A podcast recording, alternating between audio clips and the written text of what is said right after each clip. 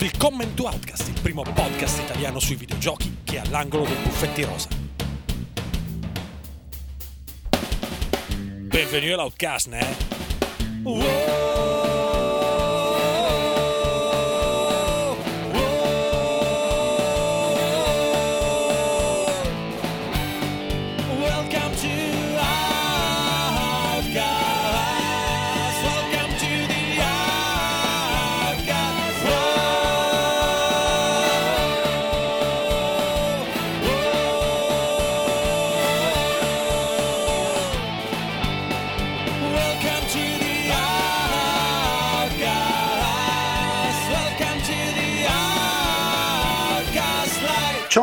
tutti e benvenuti all'episodio numero 41 di Outcast Magazine. Io sono Andrea Maderna e con me oggi ci sono Ugo Laviano, Way là, way là, way là. Stefano Talarico, Rincast merda. giustamente, Alessandro De Luca Ciao a tutti. e Giuseppe Colaneri. Ciao. Il, ten- il tentacolo biondo, vedo qua. il tentacolo parruccato biondo afro. allora, eh, siamo qui per chiacchierare di giochi giocati. Io non so voi, ma io mi è improvvisamente salito il mal di gola, la tosse, il, mal- il raffreddore, il malessere. Potrei morire nel corso della puntata, ma siccome abbiamo una scaletta non eh, esageratamente corposa, ma con giochi d'attualità, sono veramente affascinato da questa cosa. Aspetta che ne levo uno perché nessuno ci ha risposto alla chiamata. Ehm, cominciamo, cominciamo subito così, via. Eh, ci sono due persone che ci possono parlare di Nio che è uscito tipo la- l'altro ieri. Questa settimana è uscito martedì. Pezzissimo. Battiamo la lama da samurai finché è calda proprio. Davvero, questa, Siamo- se- questa siamo settimana è uscito martedì, vuol dire domani? Non ho capito. la settimana, settimana scorsa. È uscito, Ah, vabbè, non so sì, quando esce sta l'otto, cosa, sì. sì, l'otto. Sì, è uscito la scorsa settimana. No, beh, è uscito questa settimana martedì, ma com'è? È lunedì. Eh, vabbè, Ah, sempre, sul pezzo, sempre sul pezzo, come quel ca- caro vecchio rincoglionimento. no, Vabbè, quindi ci sono. Diteci E- com'è. Allora, eh, vabbè, è il nuovo gioco di Team Ninja, quelli di Ninja Gaiden e compagnia bella. Eh, No, da- Scusa, eh, se lo cerchi su Google, la prima cosa che appare è annunciato nel 2004. Ah, però, quello lo sapevo. Porca miseria, stanno uscendo tutti sti giochi qua. Eh beh, è la, è la- la- la- la tradizione nipponica dell'ultimo periodo. Beh, Final Fantasy XV, The Last Guardian e questo. The Last Guardian, ci sono era stato, toponi. Quando era stato annunciato The Last Guardian? Nel 2006, 7? Beh, sono dieci anni comunque, sì. Nio, Nio di più. Eh, Sì, però a differenza di The Last Guardian, che quando è stato presentato era già quella The Last roba- Guardian. era già abbastanza The Last Guardian, io Io era un, pare aver avuto più o meno 3-4 mutazioni. Doveva essere un muso. Quindi era Final Fantasy XV. Eh no, doveva essere un muso, è diventato tipo Dark Souls meets Ninja Gaiden. Sì, ha avuto la sua fase The Sims, poi è Sì. diventato, è diventato un match 3. Beh, d'altronde, d'altronde da- dal 2004 a oggi si è fatto l'adolescenza, le crisi, Esatto. tutte quelle robe lì. È stato per un po' anche un dating simulator, un simulatore di appuntamento ambientato nel ha Giappone fatto tempo, tempo ad andarsene via dal team Ninja, presentare Devil's Third come se fosse una grande figata e poi pre- farlo arrivare come Devil's Third dopo un sacco di ritardi, che è incredibile come roba. Eh. Tra l'altro leggo che la versione iniziale era basata sulla sceneggiatura di un film scritto ma mai girato da Akira Kurosawa. E se non l'ha mai girato, forse un motivo c'era. Sa, magari è morto. Era il prequel dell'ultimo Samurai, il primo Samurai occidentale. Vabbè, comunque, basta interruzioni, diteci. E vabbè, sì, la, la- la frase più ricorrente quando si parla di Neo è che è un soul, un soul-like, che praticamente è, è- sarebbe is- è ispirato a grandi linee al- alle meccaniche di gioco, allo schema di gioco di Demon and Dark Souls. Neanche Quindi praticamente- grandi linee, Eh, dai. dai. Cosa? No, ma Neanche infatti grandi linee. Si Cioè, gira, alla fine l'idea di base è che comunque si gira per questi livelli, si esplora e eh, si sbloccano eh, scorciatoie per poi poter tornare alle zone più avanzate senza doversi rifare tutto il cazzo di livello ammazzando tutti i mostri. Eh, ci sono le versioni eh, di Nio dei, dei, dei, dei, fo- dei focolai, dei, come si chiama il bonfire? Com'è in, in italiano? Come li hanno tradotti? Falò. dei falò, sono queste questi altari, altari votivi con questi piccoli Kodama che sono questi spiritelli giapponesi benevoli che ci vogliono tanto bene che ci danno una mano. E, però sì, alla fine le similitudini sono abbastanza solo qui, perché poi Beh, prende una, una strana molto più simile a un Ninja Gaiden o a un Onimusha, se vogliamo, perché comunque Beh, si... dai, dai, non è solo quella roba là. Non è solo? Tutto il sistema delle- degli Amarita, morire, devi ritornare nella morte Ah, vero, sicuro sì. recuperarti la roba, se no la perdi per sempre. Il livellaggio delle stat, cioè veramente un disastro, cioè un disastro. Nel Un disastro. suo bello, un disastro di elementi proprio che vedi ancora i segni della carta carbona. Però in più c'è il suo combat system che è effettivamente diverso, più in loot alla Diablo. E, mm, e ne parlavamo comunque, quando è che ci siamo sentiti? Era domenica sera, che ne- ieri sera che ne abbiamo parlato, che giocavamo e stavamo Mm, parlando in sabato. chat, che Sabato. scambiavamo idee.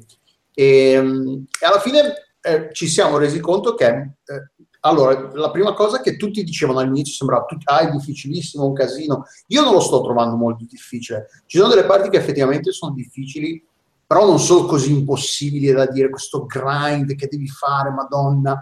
Forse perché, al contrario di Dark Souls, il, persona- il personaggio di, eh, di Nio è molto più abile nei combattimenti, molto più mobile. Quindi, invece di combattere con una scopa nel culo contro nemici che sono effettivamente pericolosi, questi sono pericolosi, sì, però se com- il combattimento è ad armi pari e avendo così tante possibilità di eh, cambiare armi, cambiare stance, posi- posizione alta, basso o, o alta, media o bassa dell'arma per, per combinare velocità e potenza, cambiare a seconda delle, delle necessità. Se si è bravi se si è abili nei, nei combattimenti senza dover essere dei maghi, perché poi non è un baionetta, non è una roba del genere, non è quel livello tecnico. Però, no, sì, per le tecniche più avanzate richiede una manualità notevole, perché tipo ho sbloccato un'abilità che l'ho letta poi troppo tardi, tipo che se cambi arma quando fai il flux, quando fai la ricarica del key, dai un colpo in più. Chi cazzo ce l'ha la rapidità di, di- di- mano di cambiare arma? Ah sì, perché poi so- c'è una- un, eh, un meccanismo che, come in, in- eh, Dark Souls c'era la stamina, la resistenza che si consumava correndo, parando o portando attacchi, in Nio c'è il ki, che è questa energia interiore che è, che è propria della cultura giapponese. Però si- il ki si può ricaricare premendo R1 o facendo altre azioni che poi sono quelle più avanzate al momento giusto. Quindi praticamente un po' come eh, eh, la, la barra chi si consuma, poi c'è una barra che, che si ricarica piano piano e se si preme R1 al, al momento giusto la si ricarica completamente Di- da quel sì, punto. sì. Diciamo che alla fine di una combo puoi recuperare buona parte della stamina persa se premi il pulsante al momento giusto. Se invece non si preme, la- la- il key rimane al punto in cui la- era arrivato quando l'abbiamo consumata e quindi poi ricaricherà piano- molto più lentamente. Quindi i combattimenti sono questo ritmo di affondi, combattimenti, due o tre colpi, indietreggio, comunque cari- ricarichi il key e via dicendo. Le parate consumano anche i loro key. Ehm, Proprio come Dark Souls. sì, esattamente come Dark Souls, quella- quel, quel meccanismo, però il combattimento è molto più tecnico perché ci sono molti, Sì. molto più combo, ci sono questi alberi di abilità che sono separati per ogni arma e ogni arma è basata su una statistica differente, quindi non, ci si- non le si può mh, usare al meglio tutte, le si può usare tutte alla fine, perché poi però per specializzarsi... Diciamo, ti puoi specializzare, hai questo albero alla fine è veramente un ibrido tra Dark Souls e Ninja Gaiden, cioè tutte le skill che ti permettono, se sei imparata e c'hai la lancia, se premi un pulsante imparata a una skill particolare puoi proiettarti dietro al nemico, oppure puoi fargli una scianchetta, puoi fargli colpi critici, tutte queste robe qua che rendono lo sviluppo del personaggio interessante, ma anche il sistema di combattimento che io ho trovato invece avere delle simili- similitudini con quello anche di Bayonetta, perché riesce a essere, se vuoi, te lo giochi con una delle stance che danno differente danno, velocità di esecuzione e consumo della stamina relativa, quindi decidi un po' e poi a seconda di come sta il nemico ti conviene usarne più una che un'altra. E soprattutto puoi usarlo sia in maniera molto leggera, per cui sai che c'è, mi piace quest'arma con questa stance e imparo ad usare questa qua e sto volendo abbastanza tranquillo con questa, ma tutti dei layer di profondità ulteriori che vanno dal utilizzo le stance diverse, le cambio durante il combattimento a seconda delle situazioni, utilizzo le varie skill che ho sbloccato dell'arma, quindi te lo puoi veramente gustare in profondità molto oppure giocartelo più alla leggera.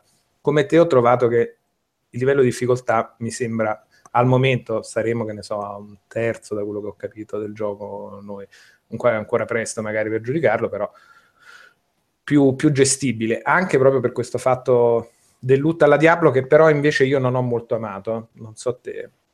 Però questa eh roba no, che sì, ogni nemico ti vomita pignate di armi e armatura, il tempo che passi nei menu a queste le armi, l'equipaggiamento devi capire se ha delle stat con, uh, ran, con abilità random, potenza random, ti fanno comodo, si accompagnano bene al resto dell'equipe che hai Uh, se ti servono meno, le puoi smontare per farci materiale per forgiarne altre, le puoi potenziare se sei affezionato a una e me- fonderla con una di livello superiore, oppure forgiarne una completamente nuova, oppure darle via per delle anime, oppure venderle per dei soldi. Il tempo che si passa, secondo me, nell'inventario dopo che hai fatto un livello, mezzo livello, ogni, ah, sì, ogni falò, puoi svendertele minchia, svalangano armi ed equipaggiamento, il tempo che passi, secondo me questa è la roba più infelice che è il gioco a gestirti st- sta carrettata di roba che ha poi una relativa personalità, tranne quando ne trovi qualcuna particolarmente buona, secondo me un, uccide, cioè uccide, cala, fa calare un po' il ritmo del gioco che vorresti passare a combattere, a fare robe, stai là e ti ritrovi, oddio, ho 85 pezzi di equip, adesso devo capire se c'è qualcosa che mi interessa qua dentro meglio di quello che ho, quello che non mi interessa, se voglio venderlo, usarlo per potenziare o fare o buttarlo, smontarlo. Veramente troppa roba. In questo preferisco i Souls che l'equipe che trovi in giro è quello pensato nel livello e ogni tanto puoi ferm- farmare dei nemici se ti interessa un pezzo o una roba particolare, ma non è tutto randomico a cazzo, quello che trovi è quello che trovi. Qui invece... Sì, alla fine la, dei Soul potenzi l'arma, però l'armatura tipo non la potenzi. Alla fine l'armatura la scegli o in base se hai un nemico particolare che dici mi serve la resistenza di fuoco per questo nemico particolare, oppure di solito c'era il, com'era il fashion, fashion soul, come che si sì, diceva, sì, sì, sì, che la scegli per, di solito per come ti sta addosso e come ti piace. Non cioè, pieno per... di opzioni, che è buono, ha molta profondità, che è buono, cioè volendo puoi anche mettere eh, l'estetica di un pezzo di equip su un altro perché vuoi farti, non vuoi sembrare Arlecchino con 5 ah, pezzi, pezzi di, di equipaggiamento diverso, sì. Sì, però alla fine è un sacco di tempo che passi nell'inventario rispetto a quello che potresti passare semplicemente giocando e affrontando i livelli. Che poi sono ben fatti alla Souls singolarmente, nel senso che appunto, come dicevi, hanno le scorciatoie, le robe che ti permettono dai falò di proseguire, andare avanti, ritrovarti con uno vicino a un boss che magari era quello iniziale della missione, ma grazie alle scorciatoie ci arrivi in un attimo, però sono dei livelli singoli, cioè non hai quel senso di mondo in- intero. Eh sì, questo volevo, stavo per dirlo, che, mm. eh, che tra una missione e l'altra si torna, questo, si torna nel menu e lì hai, fai un po' perdi tempo tra i menu, riorganizzi l'inventario, magari passi di livello una cosa e l'altra. Però non, non, il, non è un, un, mondo unico, un sandbox unico come appunto un Soul, che, che parti dal basso e sali e poi ris, riscendi, ci riarrivi. No, le, le missioni sono contenute in, in, questi ambienti che tra l'altro si riciclano perché di solito c'è la missione principale della trama sì, una, una, missione della trama si svolge in questa ambientazione e poi te la ricicla magari per le sottomissioni, magari chiudendo la parte. La... Sì, con delle scorciatoie diverse. L'altra roba che ho notato che un po' mi dispiace a livello di coerenza del mondo, ma qua effettivamente Dark Souls, il primo soprattutto, regna ancora sovrano, incontrastato, è che a un certo punto cambi regione, cioè queste regioni che hanno un tot di missioni, poi vai avanti, finisci un tot di missioni principali e ti sblocca un'altra missione eh, un altro set di missioni principali e di, di, missioni secondarie, sei in un'altra zona del mondo, però ti può capitare tranquillamente che sei in un'altra zona del mondo, ma l'ambientazione della missione secondaria è quella dell'altra regione dove eri prima, però in questa nuova regione... Caso, sì. Che è proprio una roba di coerenza che dice sì, vabbè, però almeno in queste regioni, cioè se me le devi fare le submission, fammele tutte che hanno o un'ambientazione di questa regione o prese da questa dai livelli di questa regione. Invece ti ritrovi a combattere nella vallata della prima regione, ma sei nella seconda regione in una missione secondaria. Non, cioè, perché? Cioè, sei su una mappa, c'hai un punto, utilizza quel cazzo di punto per ambientarci la stessa roba.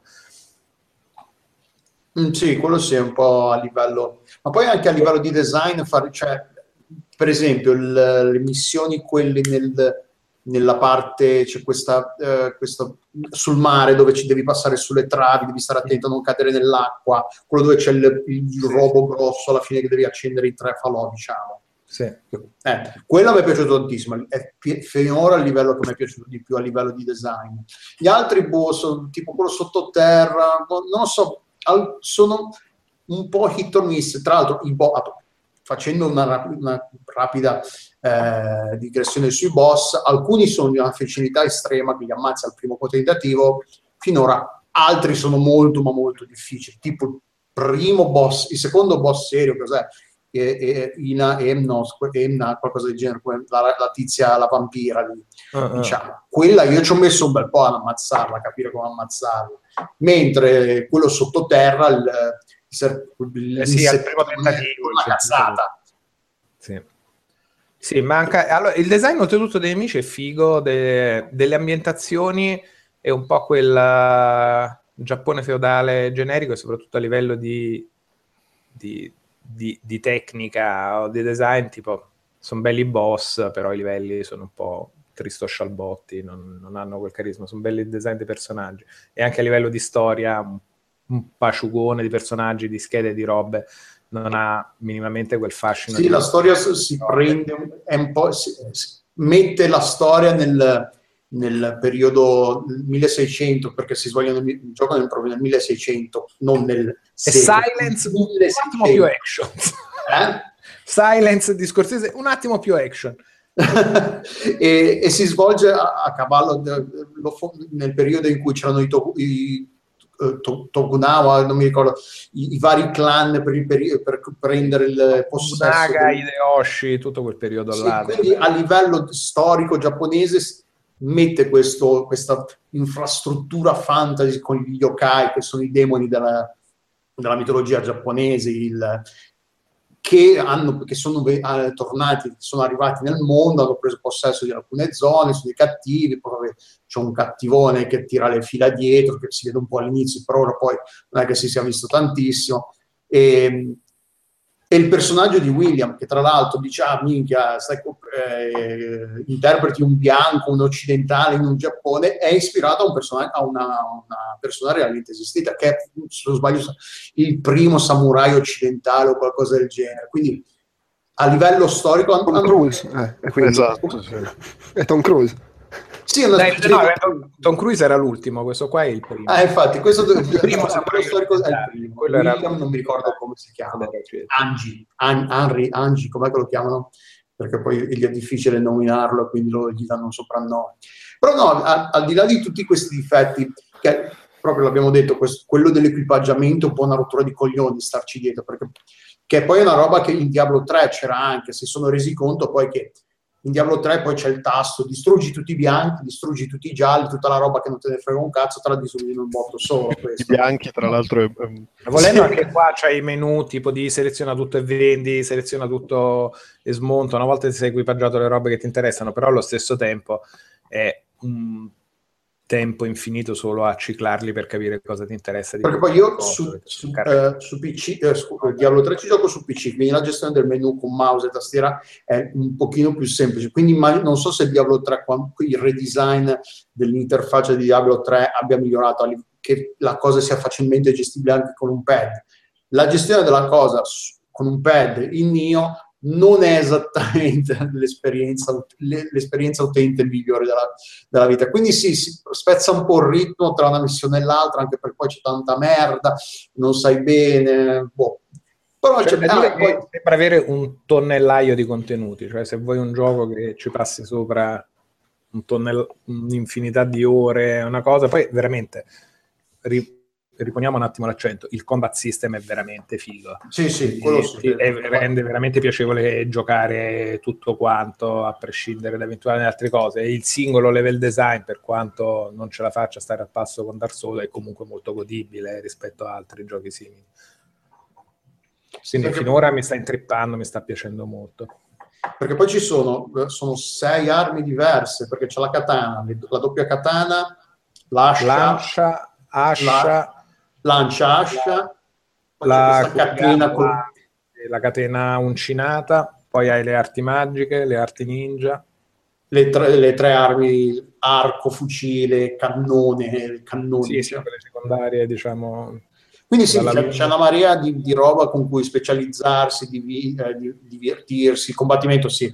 Eh, è un po', un po' eh, grezzo nella, nella parte non giocata, si vede che manca un po' la- la- l'abitudine di questo, a, questo, a questo aspetto del gioco, che è più occidentale, se vogliamo, la, la- la tradizione del Diablo, di- di- della marea di equipaggiamento, e che quindi ti facilitano la gestione e non, non- non lo fanno diventare una, una rottura di palle un po' com'è in questo gioco. Però tutto il resto io ci, vabbè, ci- appunto, prima di... sia- due minuti prima di, di- di venire qua a parlarne ci stavo giocando e ci ho giocato tutto il weekend, mi è arrivato venerdì E- ed è proprio bello, eh, combattimento splendido e un gran bel gioco, sì sì. Per quanto poi sia meno soul per certi aspetti di quanto avrebbero di quanto era sembra- eh, avrebbe potuto sembrare al lancio. Poi non so se loro l'abbiano mai spacciato, venduto come un soul like, però l'ispirazione Beh, c'è chiaramente. C'hai pure le coop che chiami la gente in maniera meno che ti puoi Ah, fare ecco, sì. comprare, devi aver fatto c'è un sacco di robe social, ho visto che poi ci sono l- le cose dei clan che puoi fare, puoi fare un sacco di roba. Eh sì, la, la- la- la cosa dei clan la sblocca perché ho visto un video perché poi, ah, a proposito, poi quando si muore si lascia nei mondi degli altri questa spada rossa conficcata nel terreno che ti dice, che, che ti dice ah, qui è morto tal dei tali, invece di, di esserci una breve animazione in rosso del- dello spirito rosso come nei Souls, qui ti dice è morto, beh, affogato, l'ha ammazzato questo mostro e vai via dicendo. Se vuoi, e poi ti fa anche vedere la qualità, il livello di- del personaggio e la qualità dell'equipaggiamento che ha indosso. Ed è quello è un modo ottimo per farmare equipaggiamento, perché tu Sì, poi schiacciando il tasto lo evochi, Sì, è gestito da ti- lì a fai un duello e poi ti droppa. fai un duello che però non è che ti, eh, ti- ti isola da tutto il mondo. Se tu fai una cazzata di avvicinarti troppo a un mostro, il mostro si, si unisce al combattimento, quindi Sì, sì, sì. bisogna anche stare, stare attenti. Ehm, ci, ci siamo dimenticati qualcos'altro? Ah, e multiplayer velocemente è un po' una merda come era una merda nei primi Demon Souls e nei primi Souls, che non è, non è possibile farsi un livello nuovo insieme a un amico, non è che dice io dico a Ugo, ah, facciamo la terza missione insieme che non l'abbiamo ancora fatta nessuno dei due. No, entrambi i giocatori devono averla fatta e completata, quindi è più una cosa da far, farmiamo questo livello che ci saranno determinati eh, materiali dal mostro, perché poi Però puoi boss- evocare qualcuno a darti una mano. eh. Oppure puoi evocare un Per personaggio a caso. scognito, sì. Non puoi farlo con amici, cioè non puoi evocare un amico a farti dare una mano esattamente, però puoi evocare qualcuno per tipo, ah, questo boss proprio mi sta dando problemi, evoco qualcuno e ci andiamo in due. E- base, e- bello, è esattamente come nei Souls, se muori te finisce tutto, se muore il- il, eh, l'invitato finisce che l'invitato va via, però tu continui a rimanere da solo col mostro. Se non sbaglio non aumenta il livello della la vita dei mostri, perché effettivamente è nettamente più semplice in due, si, va che, si vede che i mostri vanno giù molto più in fretta, quindi Sì, ma soprattutto come nei Souls, eh, deviare l'attenzione del mostro se è singolo su un solo giocatore fa sì che l'altro possa andargli dietro. Esatto, sì, sì. Comunque sì, molto molto consigliato agli amanti dei solo, agli amanti del... Agli amanti dei Dei è dei Gaiden. non Soul-like meglio fatta che ha raggiunto il mercato con cui spippottarsi fino all'uscita del DLC nuovo del 3 a, a fine marzo oppure cioè, meglio di Lords of the Fallen eh, meglio di altre robe Ah sì, è vero che era uscito Lords of the Fallen, altra roba che non, era proprio, non è proprio andata alla grande. Lordo of the Fallen. Lord of the Fallen. Ok, bene. Mi piace così, siamo partiti subito professionali, avete parlato del gioco in ogni suo dettaglio. Oh, che mosse! Eh, bravi, bravi. Mamma Adesso mia, che passiamo all'uomo dell'entusiasmo. Ora, Eh, Tra l'altro per parlarci di Double Dragon 4. Però magari Ah, eh, beh. ci, eh, ci vuole entusiasmo, infatti. festa. sei venuto quasi solo per quello, fra l'altro. E Double Dragon 4. Boh, allora, diciamo, allora, partendo dal presupposto che sì, potevano prendere la versione arcade, che Ah, giusto, è vero, Oh. perché hanno fatto Double Dragon 4 ma usando la grafica retro non del gioco da sala, ma di quello per NES. sì, per quello per NES e la risibile trama è infatti un seguito diretto di Double Dragon 2 per NES. Quindi si Pensa, pensa se tipo Nintendo facesse un nuovo Mario con la grafica di Great Giana Sisters.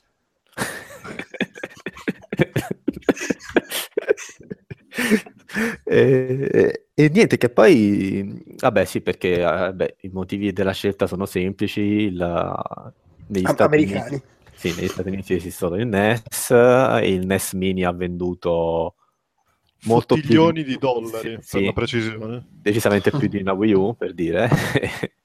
e, e niente, quindi ci troviamo questo giochino con uh, i finti 8 bit, perché ovviamente tra colori, parallassi e qualcosa sono roba che il NES mica ti faceva. C'è il giallo, c'è il famoso giallo ad esempio, che su NES sappiamo tutti manca. E, e che dire? La questione nostalgia, devo dire che in realtà Double Dragon 4 è veramente c'è veramente cioè è un gioco ha due nature strane la parte storia principale palesa una mancanza di impegno notevole i livelli sono linearissimi c'è roba fatta in open bore che sarebbe l'engine del Engine. Street of Ra- l'engine di Street of Rage rimaneggiato dai fan eh, delle questioni fatta, roba amatoriale fatta molto meglio, mancano tantissime delle pit trap classiche dei Double Dragon dove buttare giù la gente, ci sono delle parti di- in cui si annulla la profondità tipica dei picchi di trascorrimento per creare delle specie di piattaforme alla Mega Man, ma il sistema di movimento e salti non ti sta dietro ovviamente, quindi è, è tutto un bestemmione. E, e che dire, la modalità sco- storia scorre così, non c'è nessun livello davvero memorabile, ci sono cose davvero anche bruttine da vedere, tipo ci sono delle casse che tu puoi prendere per lanciare addosso agli avversari e tu come se fossero inconsistenti. Eh, ma sono i glitch e il NES. Eh, ci sono pochissime armi, ma veramente poche. E il sistema di combattimento invece è caruccio, c'ha un bel po' di combo, eh, anche delle juggle abbastanza fighe da fare. Poteva insisterci un po' di più Ark, il gioco è sviluppato da Ark, i- diciamo la casa mamma di Guilty Gear. Che non si E- capisce perché gente che fa quei giochi così belli da vedere debba fare consapevolmente Sì, di scelta un infatti- gioco con la grafica brutta. Beh, gli avranno detto, avete 100.000 dollari, fateci il Double Dragon 4. Loro, loro hanno detto, facciamo un Double Dragon 4 con la grafica come la facciamo noi di solito, figatissima, cartone animato, uè, ne- no, fatelo con la grafica del Ma tra l'altro, se vedete i video di- dell'ultimo Guilty Gear, che sembrano 2D, in realtà è un 3D con un cel shading eh, della Madonna che fa sembrare tutto disegnato a mano, ma davvero a mano ed è fregnissimo. Eh, no, ma vabbè, l'hanno fatto per motivi puramente di mercato, così andava, la giocavano facile sostanzialmente.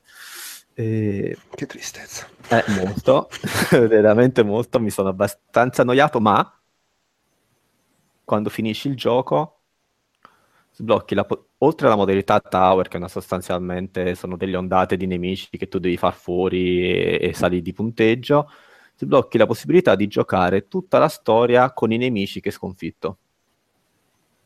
E lì diventa abbastanza figo, perché tutta la cura che non c'era prima c'è questa caratteristica, tanto che ogni nemico che hai sconfitto ha un moveset personalizzato con delle combo personalizzate e anche ovviamente delle caratteristiche di resistenza, forza, velocità e quindi ti trovi una marea di personaggi con cui sperimentare la, la modalità storia che prima magari hai finito anche un po' controvoglia il tutto diventa leggermente più sfizioso. Ma ne- Cioè, in pratica è, è- come quando ti dicono: Sì, lo so che questa serie TV inizia un po' di merda, ma insisti perché poi la seconda stagione.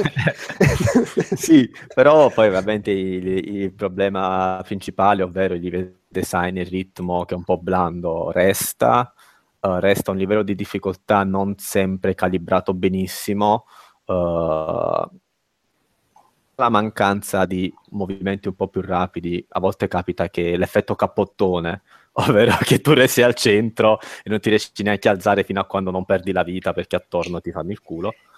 E, sì, ci, non è perfettamente curato, manca molto di pulizia generale, ecco, mettiamola così. Poteva essere fatto molto meglio, lo stesso Mother Russia Bleed che ha n mila difetti gli è nettamente superiore. Non so. Beh, infatti, stavo, stavo, stavo, giusto per incalzarti dicendoti: beh, è un po' la versione brutta di Madrasha Blitz, nel senso che anche poi alla fine quello, con tutto che in generale, da come ne parli, mi sembrava un, un progetto migliore, pur avendo quegli stessi difetti lì. Sì, ma poi il problema è che bastava poco per rendere questo Double Dragon una pecionata, ma una pecionata fatta bene, invece... No, chiaro. Invece no. Beh, ma cioè, voglio dire, d'altronde, secondo me, Madara Blitz è, è quello, cioè è, tipo, siamo cresciuti con Cadillac and Dinosaurs e e quant'altro. Abbiamo fatto quella roba lì con quello spirito lì. I boss fight sono molto fighi perché sono gordiani nel loro non essere tradizionali e no, invece delle spugne da, da, da, cazzotti. E... Invece, invece qua le boss fight sono vera- ah, ecco, le boss fight sono davvero pessime. Spesso sono soltanto degli agglomerati di nemici un po' più consistenti da battere senza un vero e proprio boss c'è una, veramente una, una, cura molto scarsa che è paradossale per un, un, nome di questo genere. Uno pensa, vabbè, avete la licenza, vi impegnate un po', e invece no, sti cazzi. E invece? e invece no. Per dire, ma il remake di Double Dragon per uh, Game Boy Advance all'epoca aveva delle cose un poco più sfiziose, tipo i moveset personalizzati con le armi, qua niente. E poi, tornando indietro, la natura strana è se volevi fare davvero l'operazione Nostalgia NES, non mettevi un sistema di combattimento basato su tre pulsanti, lasciavi tutto a due pulsanti e facevi davvero Vabbè. il feeling del NES, invece ci metti pure tre pulsanti, quindi non è nemmeno a voler essere i cioè, violi, un'operazione Nostalgia per NES con, con, tre pulsanti. Esatto, quindi boh, ciao, ciao Ark, uh, mi è deluso. Sono quelle cose cerchiobottiste proprio che non riescono ad essere né una roba né nell'altra. Mi sta venendo che eh, vorresti dare un colpo a loro e, e l'altro pure a loro. sì. E poi spaccargli la botte in testa. Esatto, in faccia. e poi appunto vengono da, dall'ultimo Guilty Gear che è uscito, che è una roba veramente assurda per quanto è bello, di modalità, di pulizia, di rifiniture, e poi sta roba. E eh, vabbè, ma si vede che veramente dovevano fare la pecionata. C'avevano gli, sta- c'avevano gli stagisti a sto giro, non sì. lo so. Si hanno gli stagisti. O magari vai a sapere, l'ultimo Guilty Gear era bello e l'hanno comprato in due, questo è una merda, ma tanto c'ha il nome e ne vendono il triplo. E gli è costato un quarto, quindi cioè, vai a sapere come... No, ma dal punto di vista di, di business hanno fatto benone, cioè eh, chiunque ha fatto lo stesso al loro posto. Però. Il vile denaro. Eh. Il denaro. A questo proposito vi ricordiamo che abbiamo una pagina Patreon. mi sembra proprio così, un inserimento delicatissimo. E comunque, cara Ark, il gioco fa schifo, però mandatemi la copy del prossimo Let's Blue, ciao. Ah, assolutamente, sicuramente ci, ci, ascoltano rappresentanti di Ark e ti daranno letto. Va bene. Ehm... No, ma abbiamo detto che Neon è un'esclusiva PS4, mentre Double Dragon 4 è su tutte le piattaforme, no? Tutte le piattaforme. Ed è fa schifo. Mi pare che su PlayStation 4 ancora non è uscito. Ah. Pezzi di merda. uscirà anche lì. Sì, ma non lo so, eh, secondo me... Eh, ma è uscito su NES? Cioè puoi scaricare la ROM? Eh. Eh, sì, però devi prendere un pad con, con il terzo tasto. devi prendere il NES mini, poi fargli la mod e magari ci gira. Ma allora, su Wikipedia, che si sa essere affidabilissima, sostengono che è uscito sia su PC che su PlayStation 4. Poi... Allora, buoni, sono meglio di me. Eh, eh, vabbè. che Wikipedia ne sappia meglio di noi non lo scopriamo oggi. Eh, bene, um, tocca a me. Proprio lui, numero no, incredibile. Non, però non c'ho più niente da dire su Resident Evil 7. L'ho scritto, andate a leggere la recensione. No, allora, eh, Resident Evil 7, due punti Biohazard. Ma tra l'altro, quanto è triste. Cioè, in Giappone come si chiama sto gioco? Che Biohazard è il nome giapponese di Resident Evil. Scusa, avevi Wikipedia aperto fino a due secondi fa, lo chiedi a noi. È vero, eh, beh, ma su Wikipedia ci sarà scritto. Cosa ci sarà scritto? Come si chiama? Biohazard 7, due punti Biohazard. Oppure sarà all'inver- all'inverso, Esatto. Biohazard 7, due due punti Resident Evil. Ma c- sai che Che ci starebbe anche, tra l'altro, sarebbe molto più giusto così. non- Eh, però mi sa di no, perché di solito Wikipedia ti mette tra parentesi il titolo giapponese e qui c'è solo Resident Evil 7 Biohazard. Ah, Caspita. Ma secondo, cioè, boh, non so, tipo i giapponesi sono confusi da questa cosa. In giapponese non si chiama, è una scatola senza nome. Esatto, è, è l'artista precedentemente conosciuto con il nome di Resident Evil. e cioè, Resident Evil 6 era ancora Biohazard 6. E questo è diventato, vabbè, vabbè. Eh beh, I- i- le grandi non domande. di loro. Forse per il discorso del film, che il film mi sa che si chiama in tutto il mondo Resident Evil, no? non l'hanno chiamato Biohazard, eh, Retribution e compagnia bella, quindi Dici? Ah, Oh, magari in Giappone sì. sì. Sì. Che, che ne, che ne Eh, sai? non so, boh. Ci stiamo, ci stiamo un attimino incartando le mie impressioni. Comunque- Eh, ma oltretutto con una certa sapienza, devo Sì, dire, perché quando Una cosa, una cosa affascinante su Wikipedia, la data d'uscita, c'è scritto mondo 24 gennaio, Giappone 26 gennaio, perché il Giappone è tipo è sulla luna, non è mondo. Comunque sì, i giapponesi non, è uscito due giorni dopo perché dovevano spiegargli come mai non si chiamava Biohazard 6, 7. Allora, Resident Evil 7, che qui dentro ho Eh, giocato. Comunque, perdonami, ho Eh. aperto a caso Wikipedia giapponese e l'unica cosa scritta non in kanji o katakana o quel cazzo che è è Biohazard 7 Resident Evil. Ah, Ah, vedi. visto? Ah, il che hanno scappottato tutto, bellissimo.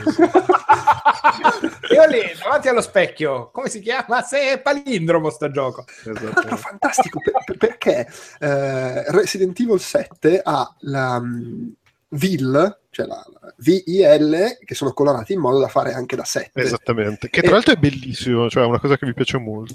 E la confezione di Biohazard, la Z di Biohazard, È colorata per fare il set. Eh, hai capito? Genio, minchia, ma genio, tot- ma li voglio benissimo. Da noi con i numeri. Certo. Speravano di arrivare al settimo solo per poter c'era il graphic design interno che ha detto Beh, "Oh, ragazzi il- arriviamo fino al 7 perché devo fare sta roba col titolo che non Dopo- Ma, idea". tu Por scherzi, es- ma ci avevamo pensato ai tempi del 2 e infatti era incazzatissimo quando hanno cominciato a farlo Zero, il Code Veronica. oh, oh, oh, ragazzi Revelation un paio di cazzi dai dai dai No, ma Eh, tra l'altro, pensate tra l'altro che- se vi ricordate Resident Evil 6 che aveva quel 6 fatto come una giraffa bizzarra, viola. la giraffa che faceva Pensate che il prossimo in realtà avrà un refuso nella copertina, ma non sarà un refuso perché servirà a fare l'8, sarà Resident Evil. Beh, Resident l'8 lo puoi mettere sulla S con Resident Evil. che- che- vedi i professionisti del settore Eh, eh, eh, E in Biohazard, beh, c'è la O, c'è la B, vanno avanti così per sempre, Esatto. Di infilare i numeri nella scritta. Comunque, Resident Evil 7, che credo di aver giocato solo io qua dentro, giusto? Beh sì, io ed Elo caghette di merda. Sì, in effetti l'ho iniziato e tipo, pe- allora, non è che sia tremendamente spaventoso, però il mio pensiero dopo mezz'ora di gioco è stato il giorno che vogliamo uccidere Delu, gli facciamo giocare sta roba.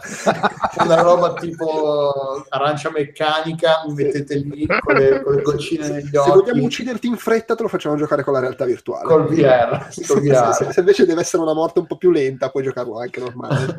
Semplice. Eh, comunque, sì, allora, ehm, è Resident Evil. Allora, ovviamente ci sono tutte le discussioni, "Eh, questo non è Resident Evil, la merda, non è così, non è co-", perché eh, sempre ci devono essere. Io non lo so, mm, forse solo con... eh, i, com'è che si chiamano? Le citavi tu prima, Ugo, quello uscito su 3DS, Revelations, la gente sembravano tu- a me ha fatto cagare però cioè, contenta ah, come i vecchi Resident Evil non è vero comunque eh, qui sono passati la prima persona io non avevo seguito molto il, il sommovimento ma ai tempi di Metroid Prime c'era la fazione di quelli oh cos'è sta merda non è il vero Metroid Assolutamente, soprattutto quando era stato presentato in prima persona, scandalo, le prime immagini che si erano viste, Vabbè, chiaro. oddio Metroid in prima persona, un FPS, siete delle merde, dovete morire. ah! anche dopo l'uscita No. poi è uscito, la gente è stata "Mm". vabbè quindi un Parere saluto- da ragazzino, parere da ragazzino che, co- che comprava NRU tra le altre cose. Sì. Eh, eh, alle- all'annuncio mi, mi scandalizzato, che schifo, che avevo appena rifinito per la quinta volta Super Metroid, poi è uscito, no amore, gioco dei millennium. Oh, E in, in- in Comunque questo c'era, caso di- c'era di rompicazzo anche all'epoca. In questo caso c'è chi si lamenta anche dopo l'uscita e io qui un, un saluto a chiunque ci ascolti e che sostenga che questo non è Resident Evil, sei un coglione. Eh, E in, questo, e in questo frangente vorrei ricordarvi la nostra pagina su Patreon. soprattutto poi se, con i soldi. poi soprattutto se sei un cagazzo di quelli ah mi mancano i primi Resident Evil perché questo secondo me torna un sacco a quel tipo di, di atmosfera e di, e di, di caratteristiche. Comunque cioè, è, è totalmente Resident Evil. Que- è quello che hanno fatto tutti i Resident Evil anche quelli venuti meglio o peggio cioè pigliare la sua struttura da horror trascione che parte un po' d'atmosfera ma dopo due ore al massimo vai in giro con i lanciarazzi e, e sono i- e fai lo slalom fra i mostri, cioè è esattamente quella struttura lì, a metà c'hai più armi, quindi anche se i nemici sono più forti non diventa più difficile. Eh, hanno rimesso tante cose dei primi Resident Evil, l- l- il baule, la stanza dei salvataggi, anche se poi in realtà ci sono i checkpoint pur andando in giro. Però comunque c'è la stanza per salvare.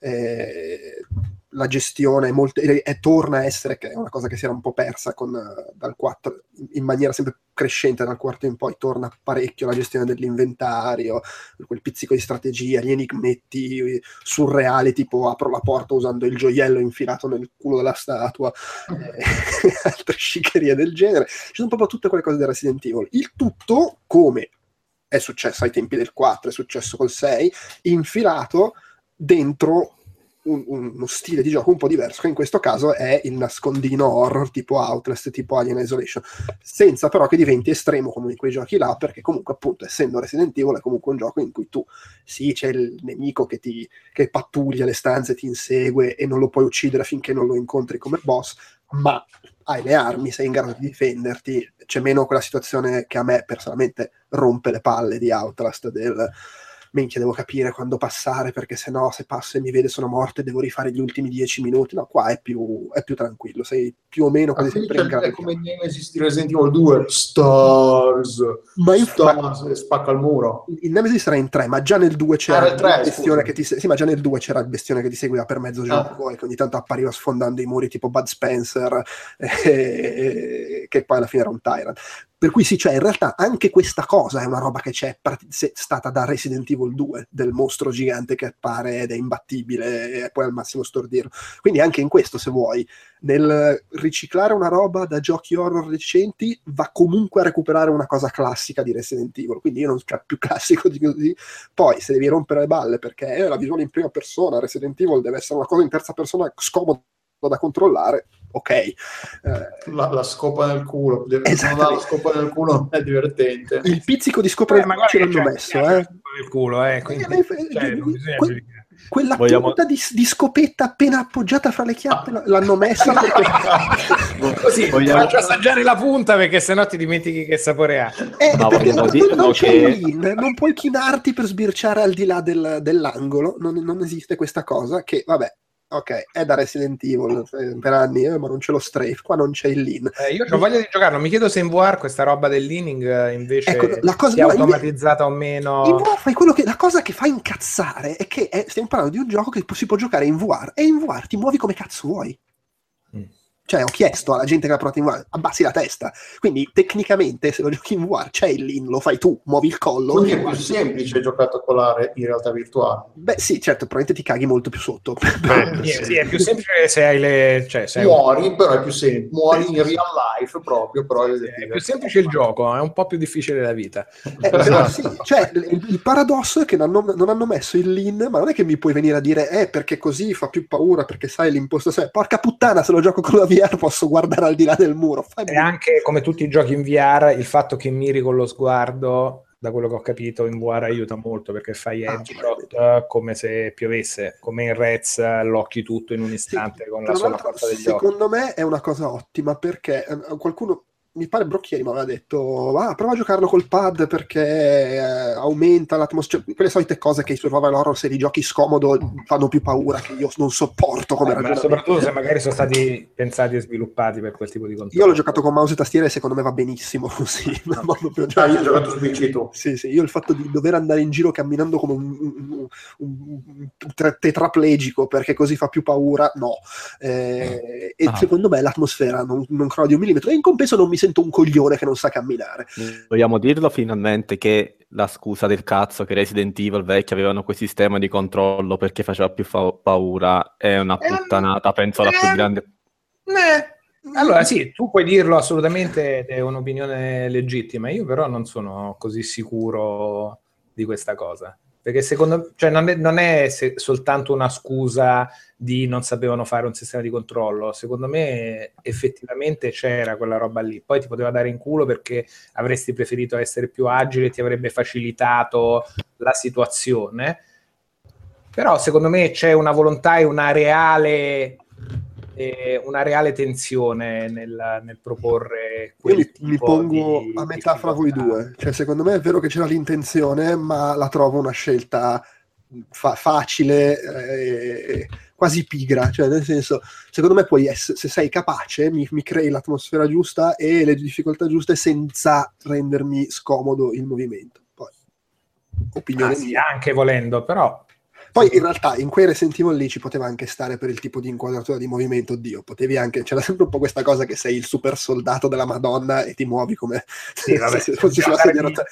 cioè, credo che la verosimiglianza non sia mai stata la chiave di lettura per- Certo, però capisci, sto per aprire le porte infilavi i gioielli nel culo delle statue. Quindi ma comunque però boh, non lo so, cioè secondo me la, la- la- l'atmosfera la puoi creare benissimo anche se mi metti lo, lo- lo strafe per dire quando mi sposo, Cioè, boh, non, non- non- non lo vedo come una più che altro non la vedo come una condizione necessaria questa cosa del farti muovere male. Cioè, capisco più discorsi del tipo sulla gestione delle armi, delle munizioni ti do poco per eh, combattere perché Sì, devi essere in situazioni inferiori. quindi è chiaro che è per quello nel senso Cioè, che- sec- secondo me è più intelligente lavorare su altro, però è anche vero che sono anche cose che vanno valutate nel contesto, cioè ne- nel 97 è un conto, riparlarne adesso mi sembra una stronzata, però aveva più senso vent'anni fa quella roba magari anche. Sì, ma poi sono appunto quelle robe che finiscono per diventare delle- dei marchi di fabbrica, delle Mhm. tradizioni, per cui appunto poi quando le vai a cambiare la gente dice non è più Resident Evil. Io da Resident Evil 4 in poi comi- ho cominciato a dire potevate mettermelo lo strafe? E no, non mi cambia un cazzo, non mi fa più paura, per quello mi fa solo più incazzare il fatto che non mi posso muovere di lato, però problema mio per carità. Ad ogni modo, que- qui questo secondo me è un ottimo Resident Evil, proprio con quel taglio lì, quindi non ci si deve aspettare l'horror troppo d'atmosfera psicologico, ce n'è un po', come al solito la parte iniziale ti mette molto in quella situazione Perché sei più in difficoltà e sei più una se sei più in difficoltà, incontri pochi nemici, esattamente come il primo Resident Evil che arrivi, c'è il primo zombie e sembra... "Uh", e Cani poi- di merda dal- dal- dal- dalla finestra. È esattamente quello. E, e poi vabbè cambia. L- il discorso del, del, dell'headshottare a randa in realtà a me non ha dato fastidio più che altro perché poi di fatto i momenti in cui ci sono tanti nemici pff, sono i momenti più veramente di routine perché succede nella seconda metà del gioco che è comunque la parte in cui sei divent- ormai sei armato pesantemente e cam- E ti diverti a fare casino. Sì, cioè, non è che se faccio fatica a sparargli mi fanno più paura. Di nuovo, mi stai solo rompendo le palle. Le- Levati dai coglioni che vogliono arrivare alle parti Io belle. vorrei giocarlo in VR Mm. perché mi dicono tutti che effettivamente è talmente però allo stesso tempo sono, Hai voglia di vivere. Ho voglia di vi- sono terrorizzato dall'idea perché poi ho i gatti in casa quindi io mi sono saltato giocando a Rez che mi è saltato il, ba- il gatto in braccia capito Rez che è proprio la pace dei Ah. sensi del, dell'ere- del- dell'ermetismo interiore del- dell'estasi suprema della sinestesia. Mi è saltato il gatto in braccio lo stavo per frullare dentro il televisore proprio alla velocità della luce. Eh, una roba come Resident Evil basta il gioco già che infilo qualsiasi roba nel televisore ma arriva il gatto ho paura di torcergli il collo proprio riflesso incondizionato e finisce pollo morto sul pavimento. Sai co- ha anche due, non solo lui o io, lui- io e lui insieme riversi in un lago di sangue vomito e merda. Ha anche due o tre momenti tipo i cani dell'uno, che quelli possono essere molto pericolosi. Che ti fa il bu all'improvviso e rischi di ammazzare il gatto se ce l'hai sul divano, indubbiamente. Eh, secondo me non è un gioco che fa. Io non l'ho provato in VR, eh, però secondo me non è un gioco che fa mostruosamente paura. Però indubbiamente. Beh, tu sei anche uno che digerisce No, no, certo, per carità. Però secondo me c'è proprio, ripeto, la parte iniziale sicuramente ha una be- ma poi la- l'atmosfera è molto bella, eh, questa cosa che all'inizio sembra quasi un non aprite quella porta dove però sono anche un po' mutanti, è pure sfizioso come, come- come taglio, è anche abbastanza diverso dal solito per Resident Questa Evil. cosa che sono la famiglia mi ricorda anche un po' il film di Rob Zombie, come Eh, si sì. chiama? Eh, la casa dei mille corpi, le cose che- eh, Devil's, The Devil's Rejects. Eh sì, quello era il seguito. Sì. Eh, sì, sì, no, no, ma infatti il taglio è quello lì, però essendo Resident Evil poi sono mezzi zombie, mezzi strani, mezzi mutanti, posseduti, esperimenti biologici e cose del genere. È anche fatto in maniera carina, senza fare spoiler, però è comunque ambientato in quell'universo là, ma sono più... Ah, quindi ecco, sì, se stavo per chiederlo, no- ne- i richiami Resident Evil vecchi non ci sono personaggi, non ci sono i Redfield, non c'è Leon. Eh, non, non- non entro nei dettagli, però è un po' come Resident Evil 4, meno di Resident Evil 4, perché Resident Evil 4 comunque il protagonista era, era quello di Resident Evil 2, però se toglievi quel fatto, il 90% del gioco poteva essere un'altra roba. C'era lui, il- dietro tutto c'era l'Umbrella, ma per il resto, sarcazzo.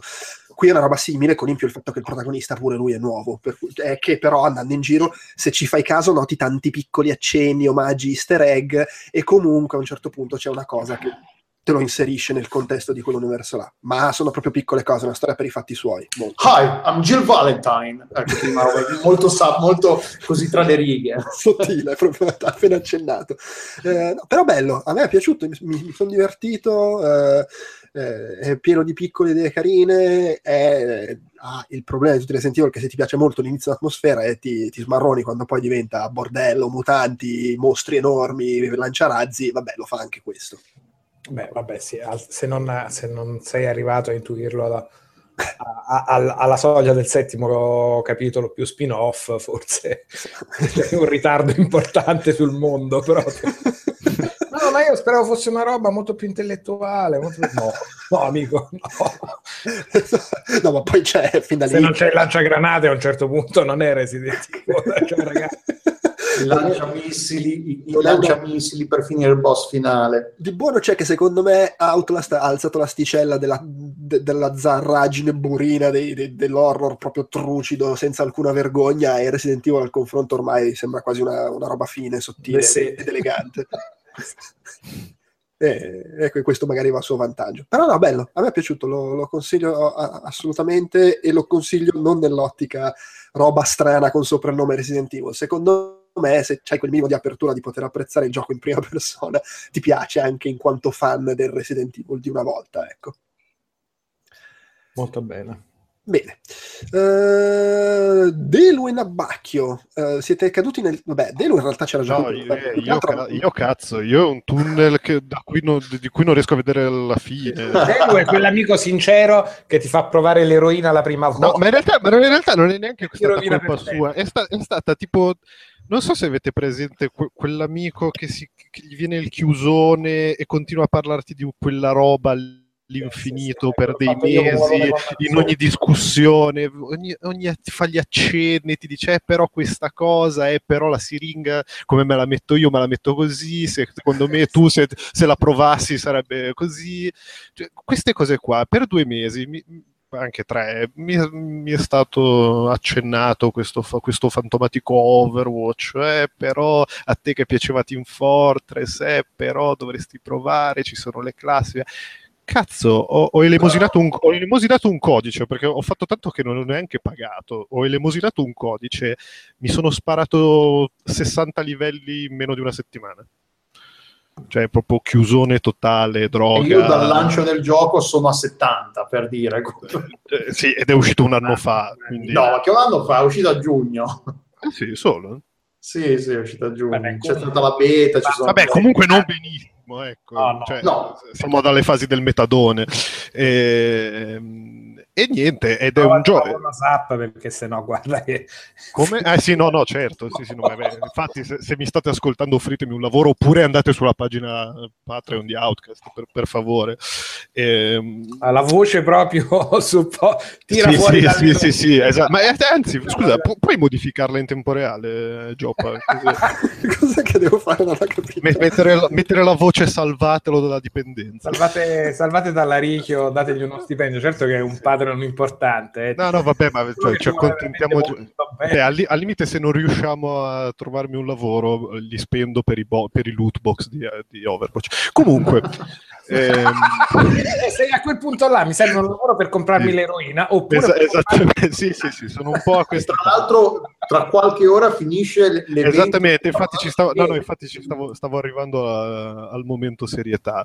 Ehm, Overwatch è un gioco, vabbè, si è già parlato del fatto che sia un- uno sparatutto competitivo appunto alla Team Fortress, che, che è uscito pacchettizzato a 70 euro da tutte le parti, su PC costa un po' meno, ma insomma siamo lì, ehm, che però ha anche dei contenuti stagionali, come si suol dire, eh, per cui puoi personalizzare i tuoi personaggi presenti eh, solo dal punto di vista estetico, che però se si sa è l'eroina che, che- che ti entra più in vena eh, più facilmente. Ecco. E questo mese, con, complice eh, il capodanno cinese, eh, in Overwatch sono stati introdotti diversi, diverse novità barra cambiamenti. Eh, appunto a tema Capodanno cinese. Quindi, eh, innanzitutto è stata introdotta la modalità eh, Capture the Rooster, che dovrebbe essere cattura il gallo in italiano. E, in quanto questo è l'anno del gallo. in quanto esattamente in quanto l'anno del gallo ehm, che è stata una modalità arcade eh, perché poi appunto in, in- in Overwatch ci sono le, le- le- le- la modalità sparacchina standard eh, di, di scortare vabbè ma insomma ne ha parlato per anni Delu quindi non devo dire più un cazzo ma insomma eh, è uno sparatutto standard per- in cui c'è però anche la modalità arcade che è un po' più sbarazzina poi ci sono tipo gli eroi che ti vengono capitati che ti vengono scelti a caso ci sono le schermaglie 3 contro 3 tutte queste cose un po' pazzarielle e questo mese appunto con l'anno del gallo è stato introdotto cattura il gallo che è sostanzialmente cattura la bandiera eh, sotto, sotto cioè con le modalità di gioco e con le mappe di Overwatch ed è una modalità che eh, ha riscosso talmente tanto successo che invece eh, di essere solo per questa stagione, per queste tre settimane di, di festa, verrà introdotta a partire da questa notte, quindi quando ci starete ascoltando, sarà già una modalità implementata nel gioco, nel gioco definitivo.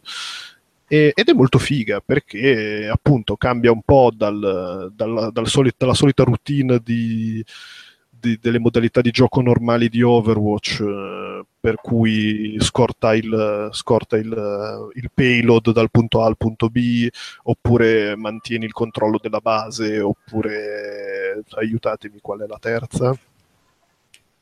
I punti di controllo. I punti di controllo ho già detta, quindi, quindi ok, sono solo due. Mm, No, il payload, quella che payload- sono solo due, sì, l'ho già detto. Payload e i punti di controllo sono due. E... No, c'è King of the Hill, lì quel, quel punto centrale. Ah, sì, sì, ok. E vabbè, punti di controllo. Vabbè, comunque, insomma, eh, eh, nuova modalità che appunto aggiunge varietà al- a Overwatch e che quindi è molto, molto, molto buono dal punto di vista del gioco. E, e con, la, con la differenza grossa che eh, Capture the Rooster adesso, siccome c'è appunto la, la cosa del Capodanno cinese, è ambientato solo nella mappa cinese di, di Overwatch, che era già presente prima e che adesso è stata abbellita con eh, ammennicoli festivi e quant'altro, verrà espansa anche a, oltre alla mappa cinese, alla mappa del Nepal, eh, alla, modalità, alla mappa greca e a Oasis, che non mi ricordo dove sta, ma comunque... eh. Esatto, eh, grazie. E porterà quindi 12 mappe in totale mh, per, eh, per, per la modalità di cattura alla bandiera, che è tanta roba. L'un- l'unica Che non, è fregatura... ancora, non, non è- non sarà comunque una, una modalità ufficiale, quindi le partite competitive saranno ancora comunque fatte solo sulle altre. Esatto, esattamente, ma oltre a quello il fatto che ehm, sia esclusivo alla modalità arcade è un po' una mezza, cioè una mezza fregatura tra virgolette, perché le modalità arcade di Overwatch non ehm, valgono ai fini degli achievement, che questa è una cosa molto da tossici da dire tra l'altro, ma eh, fa, fa un po' rodere il culo quando ad esempio fai un achievement difficile come può essere che ne so, re- re- re- fai resuscitare quattro giocatori in un colpo solo, se lo fai in una modalità arcade non vale ai fini dell'achievement, che un po' ti fa girare le palle. Eh, o se no, cioè, però insomma è un- è una cosa da dire che va notata.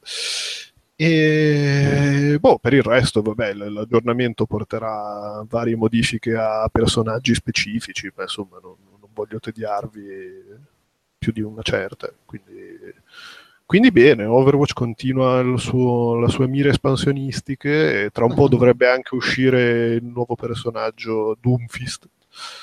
eh, che però sa il cazzo perché non si sa, oltre al nome, a parte il nome, non si sa niente di quello che sarà. eh, e quindi niente, continueremo a iniettare le robe nelle vene, eh, insomma, gioia.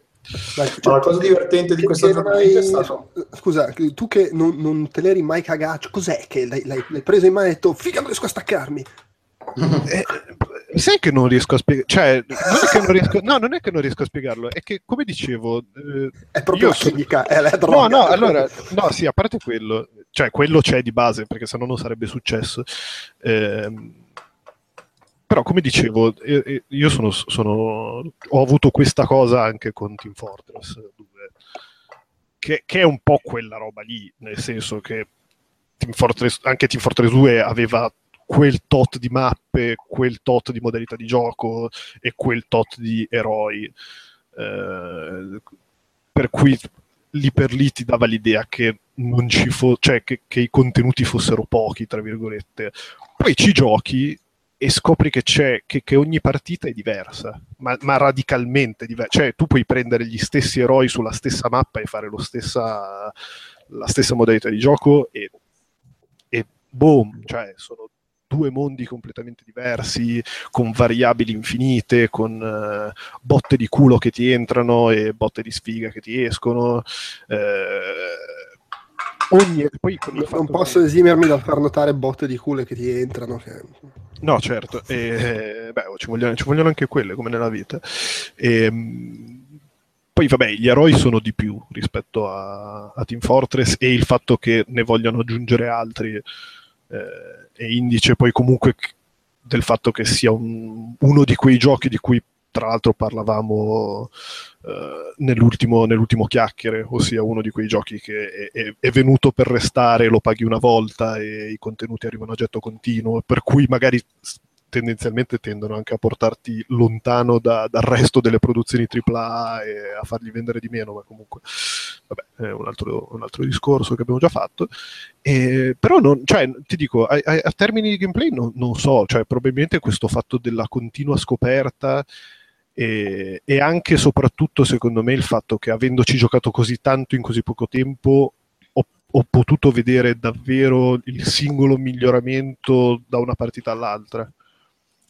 Cioè, un- anche, oltre, oltre vabbè, a usare lo stesso eroe per un tot di tempo, lì il miglioramento lo vedi, ma, ma vedi anche, lo vedi anche quando decidi di, che ne so, ah, ma questo, cioè guardando gli altri che giocano o comunque giocando assieme ad altre persone, come fortunatamente mi capita, eh, vedo gente che usa eroi diversi da quello che uso io di solito e dico, ah, però questa cosa mi piace, potrebbe interessarmi, potrei divertirmi a giocarlo.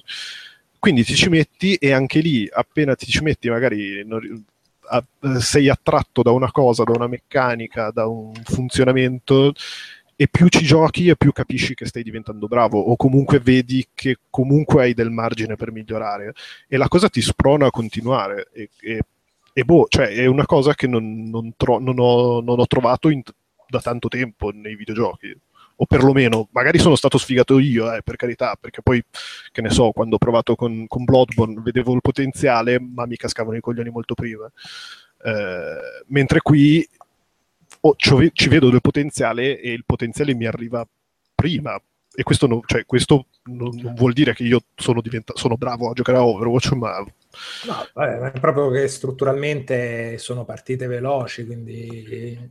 sì, cioè, vabbè, sì, se sono... molto- Anche in Bloodborne, volendo, puoi mora- morire molto velocemente, ma insomma la curva di apprendimento può essere un attimo Eh, più ridere. no, no, è chiaro, no, no, è comunque chiaro. ti diverti anche se sei un po' mezza pippa all'inizio, perché comunque quello che vedi è divertente. No, beh, certo, poi il fatto che personaggio, comunque sono, sono tutte partite, sono tutti match 6 contro 6, vuol dire che certo, de- devi e- in qualche modo devi essere un fattore all'interno della tua squadra, però la tua squadra non dipende interamente da te.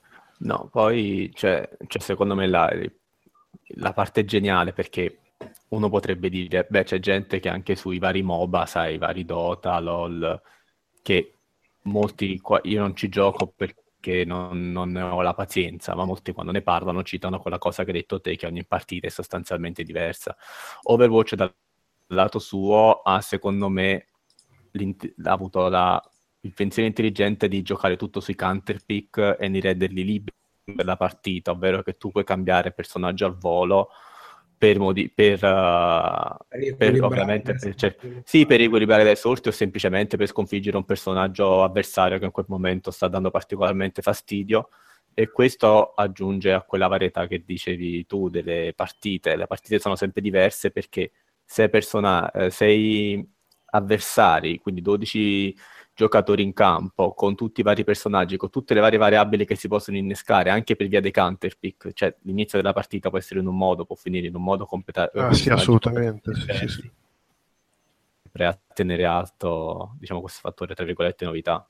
No, no, certo, ma infatti me. eh, sì, effettivamente c'è anche questa cosa, oltre al fatto di, vabbè, mi sento bravo con un eroe e cerco di usare quello il più, il più tempo possibile perché mi sento più sicuro io, magari c'è anche il momento della partita in cui l'avversario cambia e se tu non ti adegui sono, sono cazzi da pelare. E, e in quel momento scatta il, il- fattore della scoperta per cui ti metti appunto con un altro che magari ti potrebbe interessare e pensi che potrebbe uti- essere utile all'economia della tua partita e, e quando, quando- quando poi ci metti mano e capisci che le cose stanno girando a tuo favore o comunque che l'eroe ti piace e che vuoi continuare a giocarci se- sei, sei in qualche modo spronato a, a continuare a giocare e, e a vedere, vedere dove puoi arrivare, tra virgolette. Poi vabbè, eh, ci sono anche appunto degli escamotage per tenerti dentro con la siringa nella vena, tipo, tipo i loot box, eh, gli eventi appunto settimanali, tipo questa della settimana del gallo, cioè del- questa, le tre settimane dell'anno del gallo, che hanno portato del loot a tema con le skin dei personaggi, e gli spray e quant'altro. Eh, però sì, penso principalmente che sia una questione, cioè la- la- il motivo che mi ha tirato dentro e, e che mi tiene dentro a tutt'oggi è soprattutto il, la, la profondità del gameplay nel momento in cui ci giochi. Perché davvero poi lo, sei, sei, sei mouse e tastiera lì ascimmiatissimo che voi vorresti, vorresti sempre vorresti imparare di più a usare i, i personaggi che, che- che ti piacciono e con cui ti trovi bene. Perché poi ci sta anche che prendi un, un eroe dei 21 e ti fa schifo e non sai come girarti. Cioè, A, ta- a tal proposito chiedono in chat quali eroi usate solitamente. io uso Diva, eh, Zignatta me- e Mercy, che sarebbero, vabbè, Diva è, è quello un po' più tipo heavy di, di Team Fortress, anche se non, no, non c'entra, non è, non è proprio esattamente quello, copia carbone. Zignatta è una metà, è un supporto, quindi fa sia le cure che il danno, che il danno e, e Mercy è, è palese- è- è medic di Team Sì. Fortress 1-1. Vabbè, io Mercy, Lucio, che è un altro support, è un tipo brasiliano che o cura o boosta la velocità di tutti quanti, e Junkrat, che è il granatiere di Team Fortress, in quel caso Sì. sì, proprio farlo Sì. fare. Quello che prepara le granite. Ah, ok. Delu, tu hai... Ah, do- do- do- anch'io. Ah, boh, io un po' Diva, Fara, che è quella che, che vola e spara, spara i missili, Soldier, che è l'anziano, che è il papà che sta dietro a tutti. Gli, So- gli Soldier è quello che quando, quando- quando lo devono spiegare a uno che non gioca dicono ah sì, Soldier è come giocare a Call of Duty, che non è vero per un cazzo, però rende l'idea.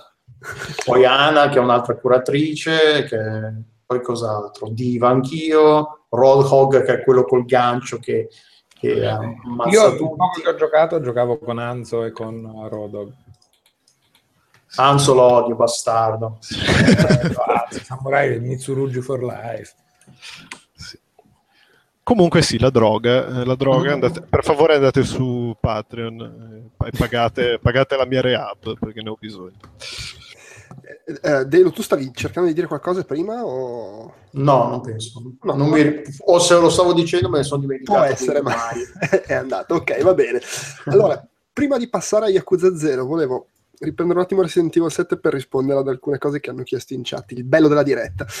Ehm, una cosa chiedevano della difficoltà del gioco che pa- di sostengono sia tarata verso il basso. Eh, due cose. Uno, mi è sembrato nella media con come sono di solito i Resident Evil, cioè mai una roba particolarmente impossibile e sì con quel fatto che quando in teoria dovrebbe diventare più difficile perché arrivano i nemici più forti, tu sei, ormai sei pieno di armi e quindi diventa più difficile, si fa per dire. Qualche boss magari può essere un pochino impegnativo, ma solito, solita storia che una volta che capisci come farli, non, non particolarmente. Si sblocca quando lo finisci il livello di difficoltà più alto, non l'ho provato, immagino che sia più impegnativo con quella difficoltà, anche se puoi usare le solite co- le armi extra che sblocchi per il New Game Plus, eccetera. Eh, ha un po' il fatto che per come sono strutturate le parti, tra virgolette, da nascondino, eh, c'è comunque un limite, secondo me, a quanto diventa difficile, perché non hanno, non- hanno la profondità che possono avere in Outlast, per quanto a me non piaccia, o in Alien Isolation, perché non mirano a quel livello di profondità tattica del nascondino, diciamo. Non, non ci sono tante cose in cui ti puoi nascondere, gli ambienti sono relativamente piccoli, comunque puoi spararli e levarteli dalle balle se sei un meno un po' armato, eh, puoi sempre andare a rifugiarti nelle stanze dei salvataggi, c'è anche questa cosa che quando comunque se ne guai, da bravo Resident Evil se entri nella stanza del salvataggio smettono di inseguirti, che oltre ad essere un po' a livello comico di Benny Hill, il tipo che ti sta perseguitando per casa e si ferma e non ti vede più se appena entri in quella stanza, eh, chiaramente s- snellisce un attimo, semplifica la, la difficoltà del gioco. Quindi pe- pe- io non l'ho provata, ma penso che anche alla difficoltà più alta che si sblocca dopo non diventi poi così più bastardo e devastante come può essere invece Alien Isolation a difficoltà eh, muori, devi soffrire, sei nato per perdere Ehm, E, poi continua eh, Luca Catta a citare la nonna. In effetti, una cosa che non ho detto è che il cast dei cattivi è molto, molto figo. Eh, mentre il protagonista è un po' uno sfigato, i personaggi che ti ritrovi ad affrontare, che poi è la famiglia, la non aprite quella porta, è veramente sono divertenti. Eh, c'è il padre che è praticamente Stefano Brocchieri, eh, poi c'è la, la madre, il figlio che è Pierpaolo Greco. E... e,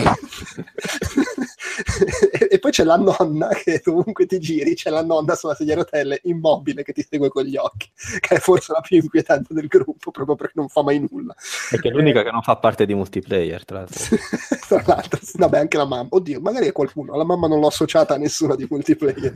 Eh, però no, Non sì, ancora. Sono molto fighi, sono caratterizzati bene, sono quella cosa a metà fra l'inquietante e il buffo assurdo, divertente. Quindi sicuramente un altro grosso pregio del gioco sono loro. Fine parentesi di ritorno su Resident Evil 7. Eh, Ugo, dici com'è Yakuza 0? Yakuza 0 è la definizione del gioco che si sviluppa nei suoi capitoli per uh, raffinamenti e iterazioni continue, cioè sembra sempre lo stesso gioco tutte le volte con delle cosine nuove, con dei miglioramenti qua e là.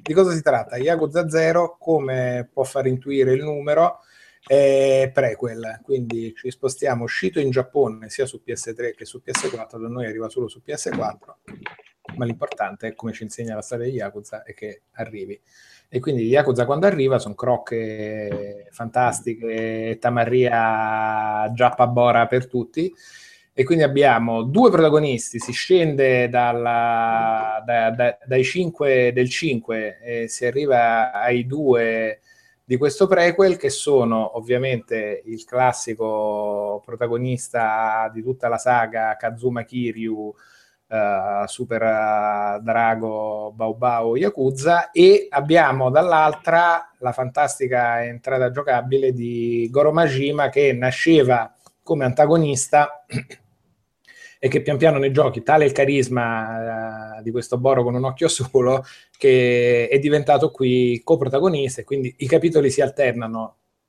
te ne giochi un paio con Kazuma, te ne giochi un paio con Goro. Quelli di Kazuma sono come sempre ambientati, per quanto nel 1988 a Kamurocho, il quartierazzo Teppa Yakuza, localini ammiccanti, intrattenimento e, e cicce varie, e, e, quello invece di, di Goro a Osaka. Ah, La no, cosa bella... De- Aspetta, ma è ambientato a Tokyo per davvero o è una Tokyo... Sì, sì, no, no, no, no, ma non solo è ambientato a Tokyo per davvero. Allora è Kabukicho. Kamurocho. Ah, lo chiamo Kamurocho. Ok. E, e, a Osaka invece abbiamo Goro Magina. La cosa bella è che non solo è ambientato, ma se ci sei stato riconosci i posti, ma non è non solo che riconosci i posti, ci sono i ristorantini dove vai a mangiare che sono effettivamente o i negozi, che sono dei negozi veri, cioè tutto sulle scene. Io mi sono ritrovato a Osaka ad andare con Goro Magina e ho detto "Ah, ma dai che bella Osaka, giriamo un po' per Osaka" e c'è il ristorante dove ho mangiato il gran chiazzo di Dio e non solo vai e c'è il ristorante un gran chiazzo di Dio, ma all'interno è uguale e il menù che ti propone è quello con i piatti che io ho potuto scegliere, tipo il grande set menù del granchio del mare del nord e c'è e te lo mangi, e ti recuperi energia. Quali sono le, le novità? Scusa, scusa, comunque a conferma del dubbio che aveva prima Delu, è, è che Cam- Camurocio è proprio è la, la, il, il, nome farlocco, ma è basato su Kabukicho. Ah, ok.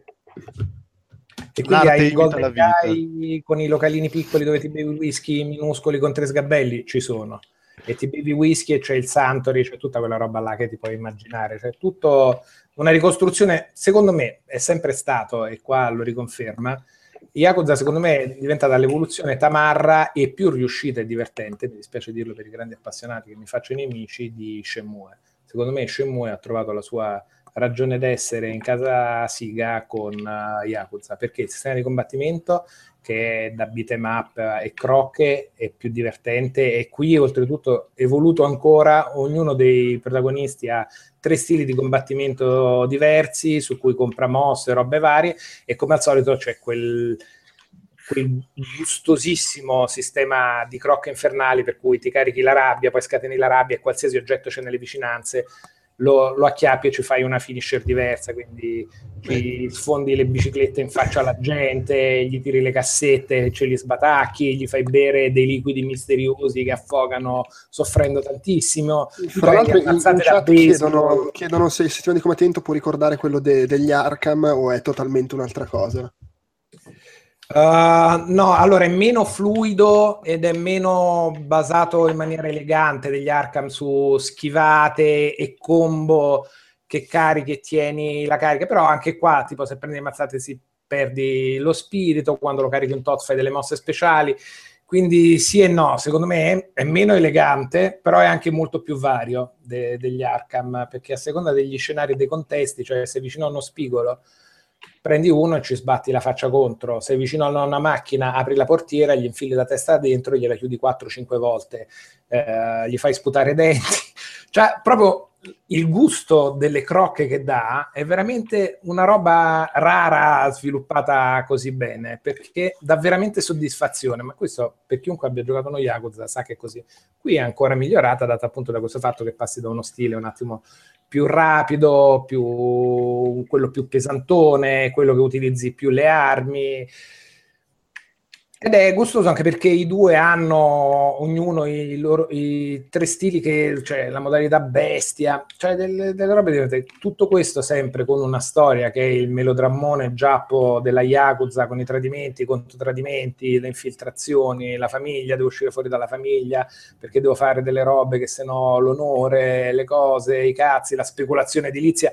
Funziona molto bene sia come entry point se non avete mai giocato uno Yakuza perché essendo un prequel parti abbastanza a tabula rasa, ma allo stesso tempo se sei appassionato della serie vedi che la speculazione edilizia su cui gira tutto porterà alla costruzione del millennium che si è visto negli altri giochi, vedi lo sviluppo di alcuni personaggi secondari che poi incontrerai, hai incontrato negli altri giochi, quindi vedi le origini di alcune cose e in più hai tutta questa storia, queste mazzate per strada che oltretutto non hanno più i caricamenti che ti portano al combattimento, sai Final Fantasy, tipo pa, pa, pa parte la musichetta combattimento, no, qui è tutto, sei per le strade, incontri tipi, li crocchi per le strade, succede della roba, il delirio.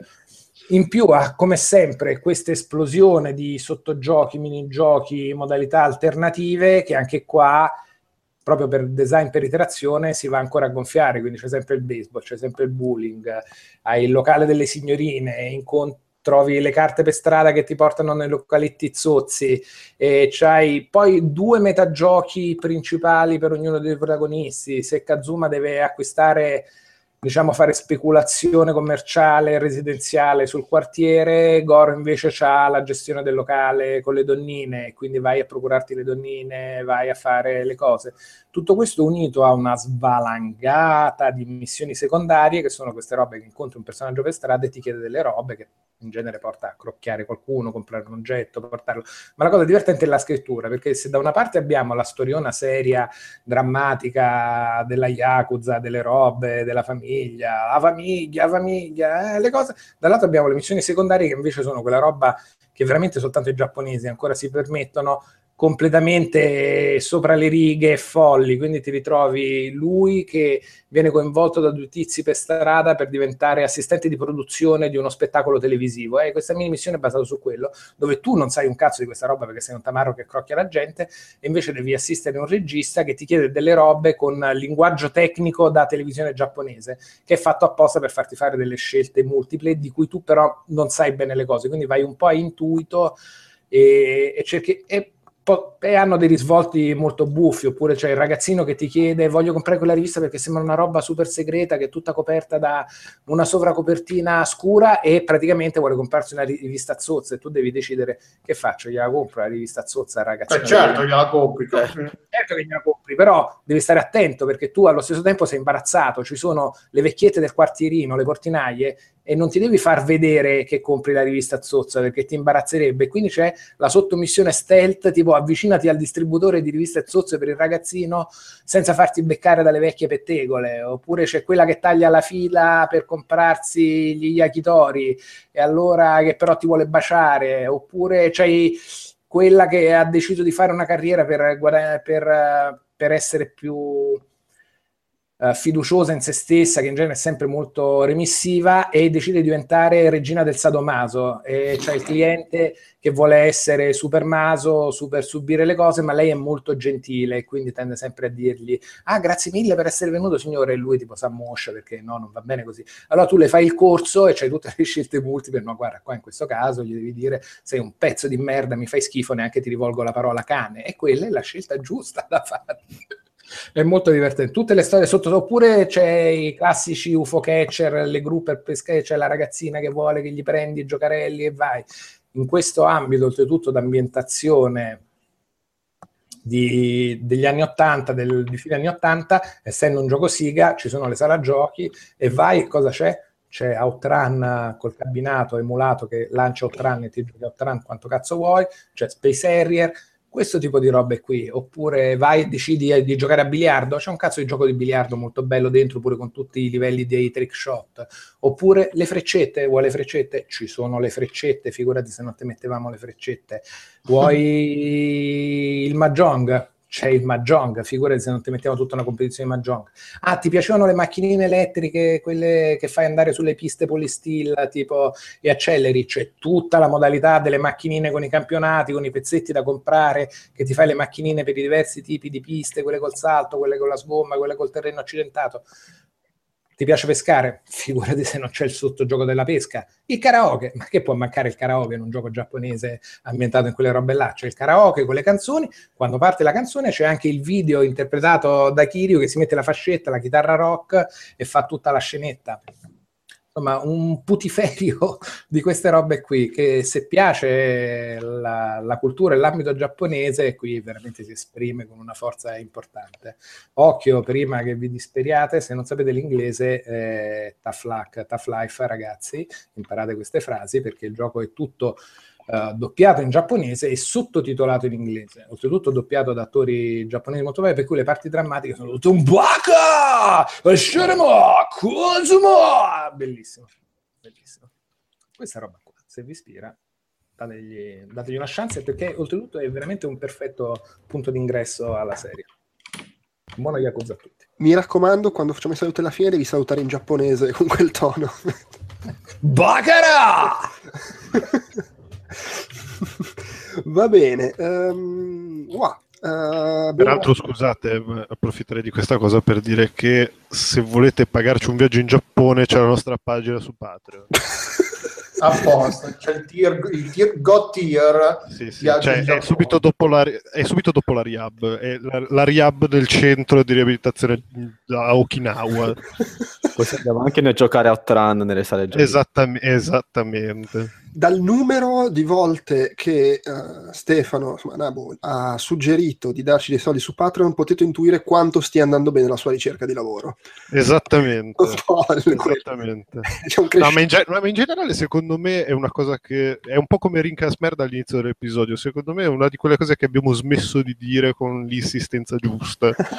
Eh, ma è randomico, le volte che iniziamo a registrare mi viene in mente lo dico, Eh, a volte lo dico alla fine, è un po' così, come va, va. Ad ogni modo, eh, abbiamo finito con i giochi nuovi, pazzesco, siamo stati velocissimi, non me ne capacito. Racconti dall'ospizio.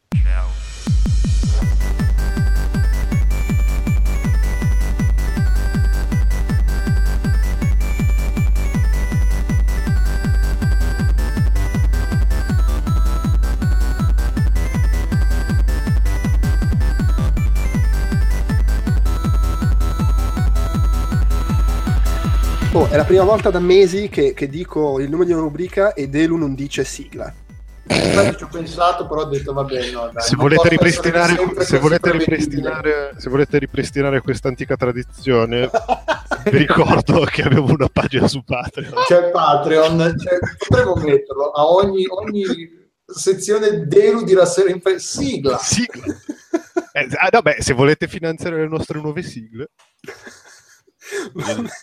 Va bene, dai, allora, eh, fatemi raccontare del mio gioco che non conosce nessuno e che nessuno giocherà mai perché è troppo... ma in effetti eh, parlane perché sono curioso. Oh, bene, è successo una sera di qualche settimana fa, ero a casa da solo, mia figlia già dormiva, ho tirato fuori il Saturn e ho detto giochiamo a Silhouette Mirage.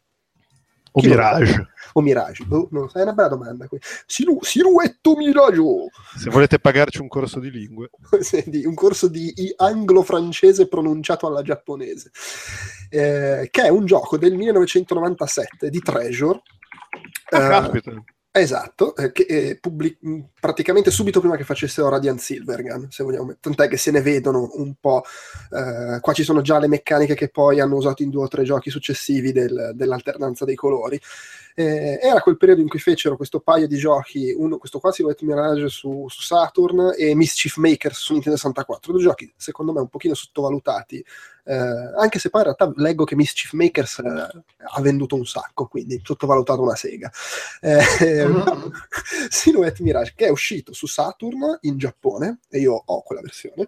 È uscito anche PlayStation, se non sbaglio. è uscito anche su PlayStation in Giappone e poi su PlayStation, sem- eh, PlayStation 1 eh, in America. Tra l'altro la versione americana curata da Working Designs, che sono quelli che per un po' di anni sono andati avanti a tradurre tutti i GDR più o meno oscuri su, su PlayStation, e ha questa cosa che in pratica la versione PlayStation rispetto alla versione Saturn ha qualche boss in più e la versione PlayStation americana adattata da Working Design è molto cambiata, a parte traduzioni fantasiose, leggo, eh, non so, mi fido, eh, hanno proprio, come ogni tanto facevano quelli di Working Design, sono intervenuti sul livello di difficoltà, hanno cambiato meccaniche, ribilanciato robe, rendendolo molto più difficile, a quanto pare. Secondo me, non lo so, io non ci ho giocato la versione americana, da quello che leggo non mi fanno impazzire le modifiche che hanno fatto al sistema di gioco, però vabbè, immagino sia anche una questione di... E tu hai la versione giapponese. Io ho la versione giapponese per Saturn. Che fra l'altro, adesso così, per curiosità, visto che i giochi tipo Radiant Silvergun per Saturn, o anche quello, viene via a un... te lo pagano bene. Su, su- Ah, Radiant Silvergun è uno dei, dei costa un, fottio, un strafottio di soldi. Eh, vedi, vedi, invece questo Silhouette Mirage per PlayStation 70 dollari. No? Eh, per Eh, Saturn vabbè. 66 dollari, 90 dollari sul Byte Now, ah, niente di che, insomma. Comunque, eh, buttali, eh. cioè, me li prendo anche. Ad ogni modo, che cos'è? Allora, eh, è un mm, run and gun, cioè una roba, alla- beh, non c'entra molto con Metal Slug, però per dare l'idea del primo impatto visivo è quello, platform bidimensionale, eh, va in giro, spari. In- è ambientato in questo mondo bizzarro, post-apocalittico, dove eh, esistono du- è un po' difficile da descrivere. Ci sono due tipi di creature, Silhouette e Mirage, che hanno attributi opposti. Sono, forse Silhouette e Mirage sono i nomi degli attributi, non, non sono sicurissimo, anche perché avendolo giocato in giapponese queste cose le ho poi lette su Wikipedia. Eh, però la protagonista del gioco unisce le caratteristiche delle, dei due tipi di creature che ci sono nel mondo. Questa cosa come si traduce? Che se guardi in una direzione sei blu, se guardi nell'altra direzione sei rosso e i nemici sono tutti non tutti blu e rossi, però tipo tutti tendenti al blu e al rosso, ci sono quelli viola, quelli verdi, giallo, e a seconda del colore tu devi interpretare che, da che lato girarti, perché un po' come per esempio in giochi successivi di Treasure, se tu... Ikaruga. Esattamente, come in Ikaruga. Se sei dello stesso colore del nemico e gli spari, gli fai calare la barra del mana. Non si chiama mana, però insomma l'effetto è quello, è il potere che usano per attaccarti. Se sei del colore opposto, invece gli fai male. In più hai la parata, e se, se, che però funziona solo se sei dello stesso colore del colpo che ti arriva addosso. Oltre a questo, uh, puoi fare delle prese, se afferri i nemici e li riempi di cazzotti in faccia, gli fai cascare le monete che devi raccogliere perché ti servono poi nei negozi per comprare le armi più potenti e per ricaricarti le due barre di energia.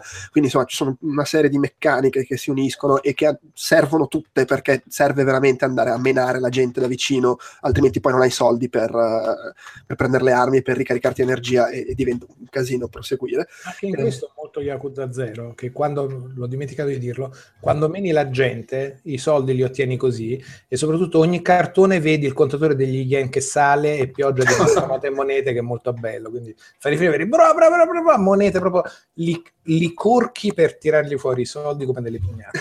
e vedi, e qua invece c'è il contatore che scende perché ti dice quanti soldi ha in tasca il tipo e più lo meni e, e più scende. Chiaramente i boss sono quelli che hanno più soldi ma sono anche più difficili da afferrare e, e da menare. Il sistema di controllo, ovviamente il Saturn, cioè de, lo vedi così sembra un twin stick shooter, però su Saturn non c'erano i due stick e infatti c'è un sistema di mira automatica, tu basta che sei girato nella direzione giusta e più o meno quando spari spari verso i nemici. Eh, che vabbè, ci sta anche perché così ti puoi concentrare sull'essere girato nella direzione giusta, che è già comunque un casino, perché ovviamente i nemici cercano di mettersi a destra e quando tu dovresti sparargli a sinistra perché sennò sei il corre sbagliato ed è un delirio.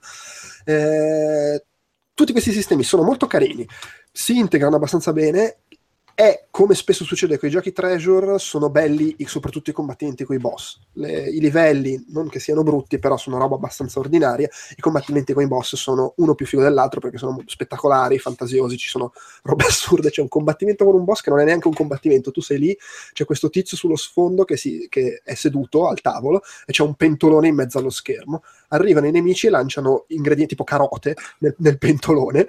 E ogni tanto questo beve dal pentolone e se riesce a bere ti, ti spara e ti, ti, riempie di saccagna. Quello che devi fare è prendere i nemici, lanciarli nel pentolone così lo avveleni e quando lui beve dal pentolone si fa male. Questa è la struttura di un boss. E sono tutti così fantasiosi particolari poi invece ci sono boss con cui devi semplicemente menarti. Uh, bello, divertente è il classico gioco che devi giocare un po' di volte perché devi ci sono i crediti se, per continuare, è proprio l'arcadeone, cioè se vai dritto lo finisci boh, in un, un'oretta, due, penso, no, forse anche meno di due ore. Eh, e chiaramente il punto anche sta nel riuscire a finirlo senza usare i crediti. Tra l'altro credo che nella versione PlayStation se lo finisci senza usare più di tot crediti o senza morire più di tot volte, sblocchi più robe, forse i, i boss aggiuntivi che hanno messo, non vorrei sbagliarmi. Eh, visivamente molto carino, è ovvio che oggi non fa l'effetto che faceva nel, nel 97, eh, la grafica soprattutto la, risol- la, risoluzione è quella che è, però secondo me comunque fa ancora la sua bella figura. Se... Ah, cosa l'hai attaccato al Saturn? Eh, ho un, un, tubo catodico qua nel, nello studio. Ah, ok. eh, sono attrezzato. e, insomma, se non ci avete mai giocato e avete voglia di retro gaming un po', un po' strano, magari non il gioco conosciutissimo, assolutamente lo consiglio. Merita, come del resto meritano la maggior parte dei giochi treasure, tutto sommato. Di Radiant Silvergun, se non sbaglio, ne è uscita una versione per Xbox Live Arcade. Sì, sia di Radiant Silvergun che di Ikaruga. Ah, ok. Ecco, Sono usciti Ikaruga entrambi su, su, Live Arcade. Uh, Ikaruga che però era per Dreamcast, giusto? E poi, era uscito, GameCube. e poi era uscito anche su GameCube. Sì, ma sì, anche su Steam abbastanza ovunque. A un certo anche su, sì, su sì. Steam recentemente è uscito. Eh, sì, sì, no, però all'epoca era su Dreamcast, poi dopo un po' di anni è uscito su GameCube e poi si è iniziato a uscire su Live Arcade, Steam, Stafava. Eh, Tostapane. sul tostapane è fantastico. Ma tra l'altro, com'è la, la, la scena degli emulatori per Saturn? Buona, lo Yabause funziona molto bene. Ah, ok. E non ne ho la minima idea, cioè ci sono ROM, eh, manetta o devi avere il disco, cioè puoi usare anche il disco se ce l'hai. Dov'è? Se volete pagarci la cauzione, eh, abbiamo Esatto, una pagina siamo su Patreon. no, ma nel senso funzionano comunque che puoi mettere il disco? Chiedo, che tu Eh, sappia. No, che io sappia, non lo so, non ci ho mai provato. devi Ah, dire. ok. No, vabbè, no, era solo una curiosità. insomma, magari. Va bene, va bene. Eh, boh, ci manca solo una cosa da fare, eh, ovvero giochi da 4 soldi. Sigla! Ah no, scusa. No, eh, questo non ce l'ha la sigla, non ce l'hanno mai fatta quegli sciamannati eh, che ci fanno le musiche gratis. Le musiche. Eh, per- per- perché ce le fanno gratis? esatto, se volete Sì. darci 4 soldi per fargli fare le musiche, Esattamente. Abbiamo una pagina su Patreon. Comunque, non garantiamo niente. Intanto dateci i soldi e vediamo. Ma infa- vabbè, ma è- oh, siamo sempre in Italia, eh, potremmo anche decidere di pagare a 300 giorni, cioè, con calma. Voi intanto dateci, poi noi gestiamo. com'è questo Fire Emblem Heroes? Che è, cioè, è quello per eh, smartphone e tablet, giusto? Sì, Ok. Che è free to play. Cioè è il nuovo gioco di Nintendo della- esattamente. dell'invasione mobile. Ok. Sì. A proposito di voci giapponesi, il gioco si apre con un giapponese che canta in voce occidentale. tutto- Fire Emblem tutto pomposo. Showcase, Remasemere. che è una delle cose più inquietanti che abbiamo mai sentito. Che abbiamo Valore di sentito. produzione altissimo, oltretutto, eh, del gioco. Questo va detto subito. Uno, a parte voce il cantato, ma artwork, robe, cose scritte, 200 personaggi. Te lo lascio, Cola, parla pure. E... Vabbè, al di là della voce inquietante, tanto tanto fanservice fatto pure abbastanza bene. Uh, in sé il gioco ricorda quello, diciamo, i vari spin-off che sono stati visti in passato legati a varie licenze di anime giapponesi come quelli di Dragon Ball. C'era Dragon Ball Z Dokkan, che era una specie di match 3, e un altro relativo a One Piece, che non mi ricordo come si chiama. Sostanzialmente è una versione super condensata in miniatura dei classici Fire Emblem, quindi sempre tattici posizionali a turni, con la meccanica tipica di molti giochi mobile, in cui tu puoi evocare dei personaggi, in questo caso personaggi presenti dai tantissimi vari capitoli di Fire Emblem, alcuni dei quali, se non sbaglio, nemmeno portati Sì, sì, ce Eh, ne sono no, comunque- di tutto. Oltretutto, sai cos'è che mi è piaciuto molto a livello proprio di design stilistico? Che ogni, che ogni capitolo è affidato a un disegnatore diverso e quindi hai gli artwork grossi dei personaggi, hai le versioni cibi in battaglia, tutte uguali e coerenti col gioco, ma poi gli artworkoni grandi hanno ognuno uno stile diverso che è dato dal disegnatore a cui l'hanno affidato, per cui vedi anche degli artworkoni con stili grafici design molto differenti che derivano proprio da questo quindi identifichi anche tipo ah questo viene da un gioco diverso che c'è guarda che stile vecchio che c'è questo qua guarda questo invece che roba tutta frufru moderna Sì, è fanservice di gran qualità secondo me. Eh, le mappe sono ovviamente tarate su dispositivi mobile, in particolar modo smartphone, quindi giocabilissimo anche su schermi piccoli. Eh, il c'è il sistema classico del eh, carta forbice sasto dei Fire Emblem, in questo caso rimaneggiato su semplicemente tre colori, eh, quindi rosso batte verde, verde batte blu, blu batte rosso ed è c'è equivalente grigio. sia per le magie che per le armi. Uh, in più poi c'è la classe neutra che sarebbe quella dei, o dei, dei curatori o quella comunque di chi attacca a distanza con archi e shuriken, visto che comunque ci sono nei vari Fire Emblem si sono succeduti parecchi ninja. Uh, come titolo free to play il gioco funziona, secondo me funzionicchia, uh, c'è sempre la solita mania di fare tot missioni fin quando non hai abbastanza materiale per evocare il, il nuovo eroe che si spera sarà più- il più raro possibile. Ci sono livelli di rarità in base alle varie stellette, dalla una stelletta fino a 5 stelle. E... Sì, da questo punto di vista come gioco free to play funziona, certo non aspettatevi il classico Fire Emblem né per tatticismo né per, uh, livello di difficoltà nelle missioni normali, non in quelle speciali. Se muore un vostro componente del party non l'avete perso per sempre, per fortuna. Quindi... Beh sì, anche perché con le meccaniche gaccia a pagamento sarebbe criminale. Esatto, magari hai speso i soldi o la botta di culo del millennio e poi ti muore la missione dopo. E come tutti i gaccia uh, è molto, diciamo, molta nell'enfasi del gioco è anche sul level up dei personaggi, sul fondere personaggi simili per tenerli più potenti. Questo, specialmente se vi dedicate molto al level up a livelli bassi, spezza un po' ovviamente il tatticismo del gioco, perché a volte può capitare di avere personaggi talmente più potenti di altri che sti sì, cazzi poi, di rispettare. un attore su certi livelli semplicemente sì, sì. a prescindere dalla Anche parte. perché c'è anche perché veramente è esponenziale la differenza tra un personaggio di livello di, di 3 stellette e uno di 4, specialmente uno di 5, cioè quelli di 5 sono veramente dei carro armati che... Mamma sì. mia, io ne ho pescati 3 e sono l'ira di Dio. Sì, e quindi in sé come gioco free to play funziona, non ho avuto l'esigenza di fare per ora pagamenti, sì c'è la solita meccanica un po' antipatica dell'energia che che si diminuisce a seconda delle missioni che si fanno, si ricarica, però è un gioco non è pensato evidentemente come il Fire Emblem che ti ci chiudi un'ora mm. perché tanto il tuo personaggio ti muore sempre, rifai la missione fin quando non muore nessuno. È pensato per prose brevi, ma veramente brevissime, tutti i vari scontri, scenari si risolvono ma veramente in un minuto appena. E se funzionano... no, però sì, è pensato, secondo me è pensato proprio in maniera intelligente in questo, cioè rinuncia... Sì alla profondità colossale dei Fire Emblem, che rimane un po' trabilità, perché poi se ti studi bene la squadra puoi veramente fare una squadra che anche sottolivellata può giocare molto bene se ti giochi bene turni sì, di movimento. Sì, la, sì, c'è il meccanismo in cui... Finanze, cose...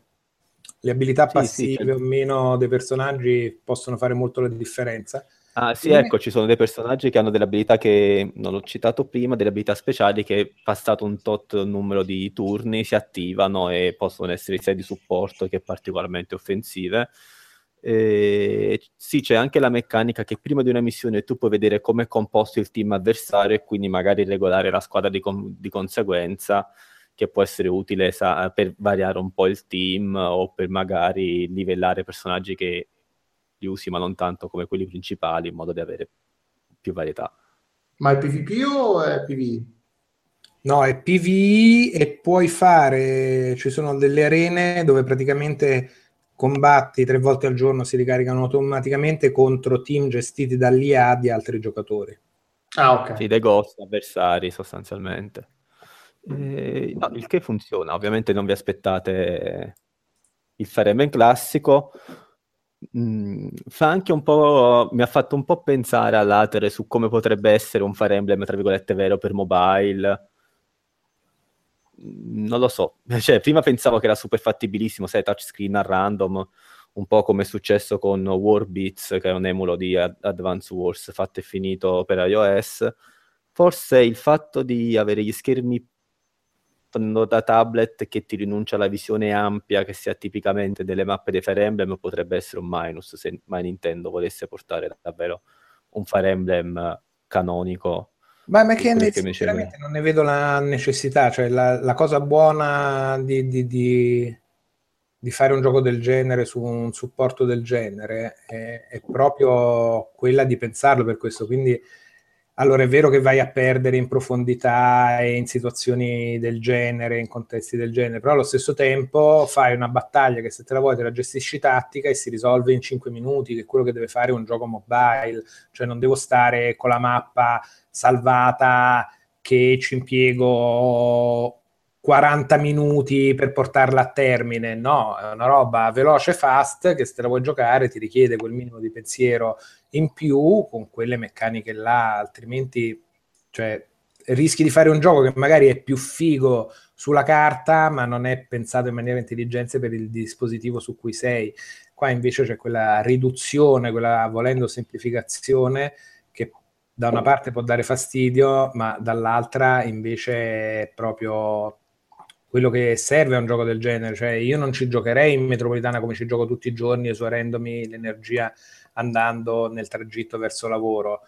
cioè, ci starei, non, non, non, mi metterei ad affrontare una roba mega tattica, mentre qua c'è questa roba meccanica. No, eh, sì. Beh, ma comunque, comunque. Nintendo vi ha, vi ha, preceduto di diversi passi nel momento in cui Switch sarà la vostra prossima console portatile. No, no, ma infatti parlavo di un eventuale Fire Emblem classico, non questo. Questo secondo me come free to play è un modo intelligente di portare un IP Nintendo comunque relativamente qui in Occidente. Per me è un buon lavoro, non, ci, non mi fa impazzire, non ci perdo le giornate, ma ne apprezzo le qualità in quanto free to play, tra virgolette, pseudotattico. Sì, concordo. A me, io devo dire, mi ci sto scimmiando abbastanza, ma perché passo cioè, tre ore al giorno sui mezzi, quindi avere un gioco del genere per me è ottimo. Mi ascolto un podcast mentre nel frattempo gioco a questo.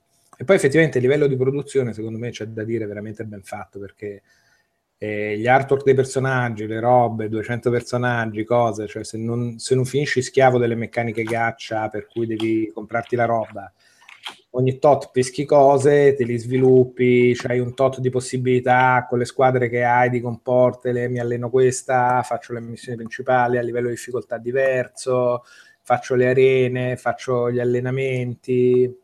A me sta garbando assai, devo dire, più di quanto avrei pensato. Poi c'è il solito effetto simpatico che può essere, dico, per me Giuseppe che comunque ha avuto tante console Nintendo, ma magari era non potevo accedere ovviamente a videogiochi di altri paesi mentre ero un bambino con il Super NES, lo SNES o anche con Game Advance, potevo avere solo le copie europee. Uh, però ti viene la voglia di dire a ah, cazzo questo protagonista fammi vedere di che fare Emblem e magari lo riesco a recuperare in qualche modo. C'è questa cosa molto carina per chi comunque ha giocato ai giochi della, della serie. Ecco non, non, non so non credo se sarà il gioco che magari porterà giocatori mobile sui giochi canonici, ma non credo che anche l'intento di Nintendo, fin, sinceramente. Beh, l'intento di Nintendo in questi casi è spremere i giocatori mobile con le meccaniche gaccia sì, sì. e intrattenerli nel frattempo. Un colpo al cerchio e una botte, si diceva prima. Eh, vabbè, oh, eh, tutti hanno un cerchio e una botte da colpire. Eh? Assolutamente, e non solo quelli, tra l'altro. eh, chiedono se consuma giga online. Uh, non mi sono accorto dei giga che immagino di no, perché poi appunto robe, a parte inviare dati su punteggi e vittorie, non credo. Quello che posso dire è che succhia la batteria del telefono come un bastardo, eh? mm. ma veramente in una maniera impressionante, nel peggiore dei modi possibili. Che telefono hai? È un Nexus uh, X5 che è quello di Beh, l'ultimo modello prima di quelli super costosissimi nuovi. Cioè, quindi è dell'anno scorso, tipo? Uno o due anni fa, sì. No, sì, no, giusto per capire perché sai, magari, magari c'entra anche il telefono. Quindi è meglio portarsi dietro una power bank. Vabbè, io dopo, dopo aver no, giocato... insomma, è, è, il momento di spendere 800 euro per un telefono nuovo così potete giocare a Fire Emblem. gioco free to play, esatto. Ma, ma, dopo aver giocato a Hearthstone sul cellulare penso nulla mi... sarà peggio di Hearthstone come batteria, giuro. Ah, un'altra cosa, funziona solo quando si è collegati online o ci puoi giocare anche offline? No, no come tutti i gacha online. sono online, sì. Per forza. Come tutti i gacha e come anche tipo tutti i giochi Nintendo fino adesso, o sbaglio? Sì, sì, perché Mario ce l'aveva e tutti erano incazzati e sì, Mitomo era sostanzialmente quello. E beh, Pokémon sì, per forza, perché ah, deve triangolare, deve sapere dove sei in, quale, in qualsiasi sì, momento. In, realtà, in, in realtà l'unico di cui magari fa veramente girare le balle è Mario, perché per gli altri è anche abbastanza... Eh, sì, sì. Sì, ma anche in Mario tutte le robe di la corsa contro gli altri, la sfida sì. contro gli altri. Vabbè, ok, però potresti anche giocare per i fatti tuoi. Cioè, I livelli, sì, volendo sì. sì, sì potresti, potrebbe esistere l'opzione carica sulle cose solo nel wifi. Non posso giocare a Super Mario Run sull'aereo, un po' mi, mi sembra assurdo. Sì. Eh, ma perché, perché, anche questo eh, sono passi avanti quelli di ah, Nintendo e, e, puntano a farti comprare uno sono, Switch. Sono scelte. Vabbè, io poi non ci posso giocare perché ho il telefono Android e ancora non è uscito. Per Quindi... No, Fire Emblem è uscito. Ah, è Mario Run. Sì. Mario Run, sì, sì. ma veramente? Cioè è uscito... Cioè, non doveva uscire tipo un mese dopo? No, esce i primi di marzo. Annunciato. Dietro come le balle dei cani. Proprio. E- Eh, esce vabbè, sai, appena torniamo andare sul dalla... Apple fa sì che Eh, no, quel tipo di pubblicità la paghi Eh, no, cioè. No, temporale. poi, cioè, esce appena torniamo dalla GDC, cioè subito dopo il viaggio in cui ci avrei giocato. e, e- e comunque E in non, cui non ci avrei giocato perché non ero online sull'aereo. Però magari c'è Esatto. il wifi, questi 15 dollari di, di wifi per giocare a Super Mario Run. Va bene, eh, mi sa che abbiamo concluso. Non mi sembra. Eh sì. Eh, Beh, già sono le 11 e mezza, ragazzi. sono comunque due ore che stiamo qua. Eh, adesso Sì. non è che dobbiamo per forza fare l'una di notte. No, anche perché voglio dire, tra un po' finisce l'evento del gallo di Overwatch, poi arrivano i pacchetti nuovi da, da vincere, eh, cioè è roba di un certo livello. Mi Eh, sembra. e anzi, a proposito, vabbè, no, non ve lo dico perché tanto se, se ci state ascoltando è già tardi e quindi è già finito l'evento del gallo e quindi non avete avuto il tempo di comprarvi le cose che non siete riusciti a vincere, quindi cazzi vostri. Bene. La droga, la droga. Ricordatevi di andare su Patreon Ah, esatto. I soldi che state risparmiando non- col gallo, andate- dateci. Invece di spendere 30 dollari col nuovo Humble Bundle, dateci Esatto, su che, che è Patreon. pieno di roba fregna però. Allora, il nuovo Humble Bundle è quella cosa che lo vedo e dico, ah vabbè, a un dollaro, ah no, ma sono 30, ma vaffanculo. Sì. però, ti da- però ti danno anche una fetta di culo. Eh, Sì, ma, ma ce l'ho quasi tutta, cioè è sempre la solita Ok. storia. Se posso Proprio il culo, cielo intero, il culo ancora. Eh, C'è, sta- c'è Stardew Valley che merita da solo. 30 dollari. Sì, anche 50. Vabbè, ok. Bella, Vai, dai, dai, minchia, è un, gio- hai il mio è un permesso. gioco di in mano. eh. Eh, ho capito, ma stare 30 dollari per un gioco mi pare un po' esagerato. Come? Intendo, per un gioco che ne costa 15. Sì, beh, sì, se devi duplicare il suo valore solo per, per Cioè, il LOL. direi. Con tutto l'amore e anche la carità e la beneficenza. Vabbè, direi che possiamo concludere comunque. Salutate. Ugo in giapponese. Ciao. wow, scamora, bagara! Scamura, mi è piaciuto. No, scamora è finto, ma bagara significa stupido, idiota, fesso. Baga! Fregate! Fregate! Si chiude qui anche questo appuntamento con Outcast Magazine. Io vi ricordo, come sempre, il nostro sito ufficiale www.outcast.it dove trovate tutto il resto della nostra produzione audio, video e per iscritto. Vi ricordo che ci trovate su Facebook e su Twitter come Outcast Live e su Facebook c'è anche il gruppo di discussione ufficiale dove potete venire a chiacchierare fra di voi e con noi. Anche quello ha nell'indirizzo Outcast Live pur chiamandosi Outcast. Inoltre, se volete contattarci potete farlo anche tramite email podcast.outcast.it e il modulo che trovate sul sito che poi quello che fa è mandarci una mail. Come ha ricordato più e più volte Stefano durante la trasmissione, ci sono modi diversi per aiutarci se vi piace quello che facciamo. Già di base condividere i nostri podcast sui social network e votarci su iTunes ed eventuali altri aggregatori di podcast che lo permettano fa una- un bel po'. Eh, se poi volete contribuire anche dal punto di vista economico per aiutarci a pagare server, attrezzature e via dicendo, potete farlo facendo acquisti su Amazon Italia, Amazon UK o Tostadora tramite i link che trovate sul nostro sito, non pagate un, un centesimo di più, ma una percentuale di quello che spendete va a noi, oppure se volete proprio darci dei soldi direttamente, sempre sul sito trovate il link per andare a supportarci nella campagna di raccolta fondi su Patreon.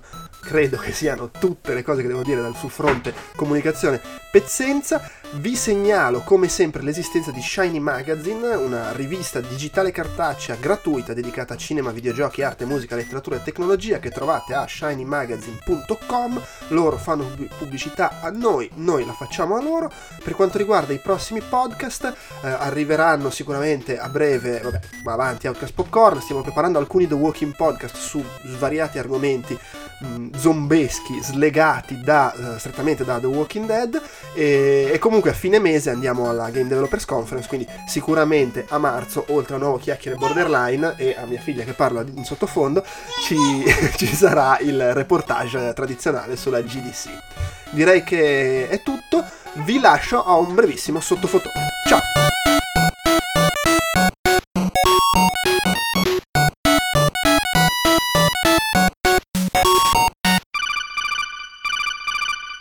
come ormai tradizione, e con un cane di sottofondo, sono, sono ancora qui, sono qui con Lorenzo Antonelli. Ciao Lorenzo. Ciao, ciao. E non solo Lorenzo Antonelli si sentono in sottofondo un cane, una cagna, varie cose che interagiscono fra di loro, eh, ma siamo qui ancora una volta per parlare di gameplay e per farlo sottovoce, perlomeno noi due.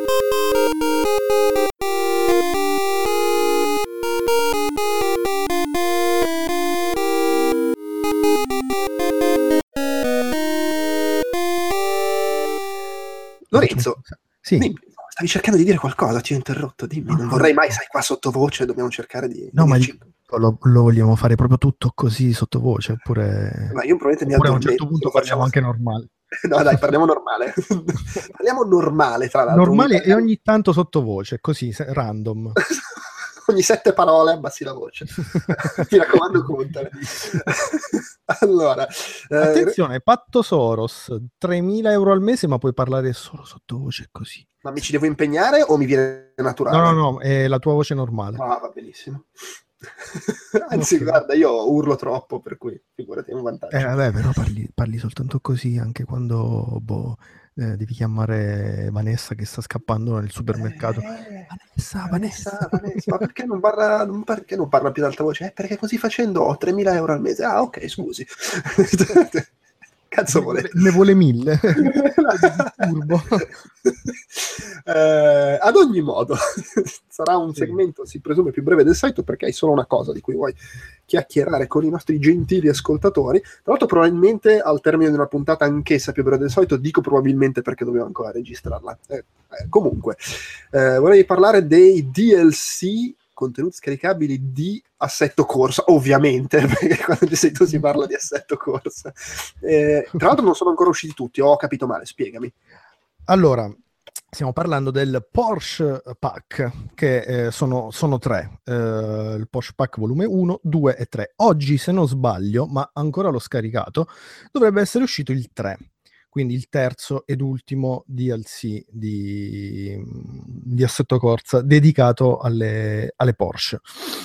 Eh, io sono stato anche a Vallelunga ultimamente con... Diciamo che tu sei stato a lungo un, un grosso, come dire, hater delle Porsche. Mm, sì, eh, sì, diciamo hater forse è la parola giusta. Non le ho mai considerate, mm, no, no, oddio, hanno vinto, hanno stravinto, hanno dominato il mondo della, eh, delle competizioni, ma non le ho mai amate, non mi hanno mai stimolato quella, quella, eh, quella libidine guardandole, ah, magari un giorno potrei, guida- potrei guidare una Porsche, chissà che figata sarebbe. Non mi è mai scattato quel fatto ho sempre pensato, bah, se dovessi scegliere un'auto da, da corsa o comunque una super sportiva, Ferrari, Lamborghini, eh, Lotus, eh, insomma, Porsche eh, era sempre tra le ultime possibilità. Certo, non, non dico che preferirei la mia Fiat 500 o andare con il tram, con l'autobus o con il treno, però non lo so, quelle forme un po' tondeggianti, quegli occhioni, quei fanaloni tondi che gli- me- mi facevano pensare all'espressione un po' sbigottita, per non dire un po' scemotta. Insomma, non mi hanno mai rapito e scaldato il cuore. Fino a quando non sono stato a Vallelunga, e questo è un piccolo miracolo effettivamente. Tra l'altro sono stato con- a Vallelunga con eh, il buon Nabu, che saluto. Ciao Stefano. Ciao Stefano, Eh, un saluto anche da me. e, mm, abbiamo provato ovviamente il, eh, i vari mm, DLC di, eh, di assetto corsa di- dedicati alle Porsche, oltre alle Porsche reali, eh, erano tutte 911 Turbo e Turbo S eh, e 4S, eh, quindi 4 ruote motrici, giornata fighissima e guardavo queste Porsche, guardavo e riguardavo e riguardavo e riguardavo, salivo, scendevo, le guidavo, le ricontinuavo a guardare. Evidentemente mi è scattato qualcosa. Ho detto, bah, sai che c'è? Tornando a casa, ehm, an- parlando anche con Aris Vasilakos di Kunos Simulazioni, eh, lui diceva sono perfette auto da, da track day. Se vuoi andare in pista io dicevo eh però vuoi mettere la Nissan GTR no lascia, lui mi diceva no lascia stare la Nissan GTR troppo complicata troppo pesante troppo, troppo potente prendi una Porsche mh, anche usata mh, ti costa comunque poco vai in pista e hai un'auto divertentissima Insomma, vabbè, mi sono messo alla ricerca di, di, una Porsche usata perché, sai mai, un domani, se non dovessi fare un figlio, ma sai che mi spendo tutti i soldi e, e tutta la vita... Cioè, c'hai, il, il, il, conto in banca dove tieni da parte i soldi, anche insomma, c'hai un, un consulente che ti, ti, aiuta a investire, a farli crescere bene, fino al momento in cui deciderai, ok, facciamo un figlio, li uso, per, sono tipo i, i soldi per l'università, dici, ah, non facciamo un figlio, Porsche. no, che, che poi però, però, attenzione, non ancora sono arrivato a quella certezza di Porsche. Però, perché comunque c'è Potrebbe ancora... essere un, un doblò. Fiat Multipla. no, potrebbe essere molto più facilmente Lotus, uh, Lotus Elise, Exige o... o... anche Lotus Esprit Turbo Challenge, una copia del gioco. Eh, magari. Eh, anche se non è proprio un'auto facilissima, Esprit. Comunque... Eh Vabbè, ehm, torno a casa, vabbè, ovviamente torno a casa, cerco la Porsche, ma se, a Vallelunga ho anche guidato le, mm, le auto del simulatore e mm, tra l'altro ho guidato 911 GT3 RS fantastica e eh, anche la 919 Hybrid o Hybrid 2015. Tra l'altro oggi dovrebbe essere uscito il modello 2016, che è un mostro allucinante da 330 km orari che ha vinto alle Man eh, e se volete vedervi un giro al Nürburgring che, eh, inferiore ai 6 minuti per la precisione è 5,55 un tempo che non so nemmeno se sia possibile farlo nella realtà andate sul mio canale YouTube perché ho un canale e, ehm, che dire, boh, eh, dopo da, non... mi dai il link che lo metto nel post. sì. E, ehm, ovviamente non avevo mai guidato Porsche né dal vivo, credo ne, neppure in un videogioco. Uh, mh, o comunque in un simulatore per uh, al di là delle roof che erano il rimpiazzo uh, di Porsche perché come sappiamo Porsche eh, prima, di, prima di Assetto Corsa aveva eh, Electronic Arts aveva la licenza di Porsche ma era una licenza blindata che non era nemmeno più utilizzata veniva utilizzata soltanto in qualche DLC per Forza Motorsport. Eh, ma comunque non, le Porsche di fatto fino, fino, ad Assetto Corsa non esistevano nel mondo dei, dei simulatori e dei motori digitali e quindi comunque il team di Kunos è riuscito in una, una roba pazzesca, cioè riportare un marchio, il marchio tedesco uh, nel mondo del virtuale. Uh, che dire, il, i, i, tre pack sono, sono, introducono 21, se non sbaglio, 21 auto. Ovviamente le mie, preferi- le mie due preferite sono 911 GT3 RS, 500 cavalli, facile, eh, ma anche bizzarra, perché come, sa- come sapete o non sapete magari, la Porsche ha il motore posteriore eh, a sbalzo, eh, che è un po' come quando Jeremy Clarkson spiegò, sì, è come mettere però la, eh, i cavalli dietro la carrozza quindi ha questa caratteristica di eh, grande motricità, grande trazione, eh, davanti che si alleggerisce, molto immediata, però poi ha delle reazioni che vanno, vanno apprese, vanno conosciute e insomma impongono uno stile di guida un po' caratteristico, un po' lo stile di guida tipicamente Porsche. E, e, ovviamente la bellissima 919 Hybrid che è un, un siluro non, credo che vada più veloce di una Formula 1, insomma è un, un mostro assurdo. Tra l'altro era lì a Vallelunga, non si poteva provare. Eh, ci sono poi altre, altre 19 Porsche eh, di cui non ricordo assolutamente le sigle, i nomi. Carina, molto divertente da guidare, la Cayman eh, in versione GT4 però la Cayman a differenza della 911 GT3 RS ha il motore centrale, quindi comunque è, ha un altro stile di guida, un altro approccio, anche un po' più semplice, ha meno cavalli, è molto divertente, sempre in versione GT4, la versione normale, standard, un po' sottotono, ma comunque divertente.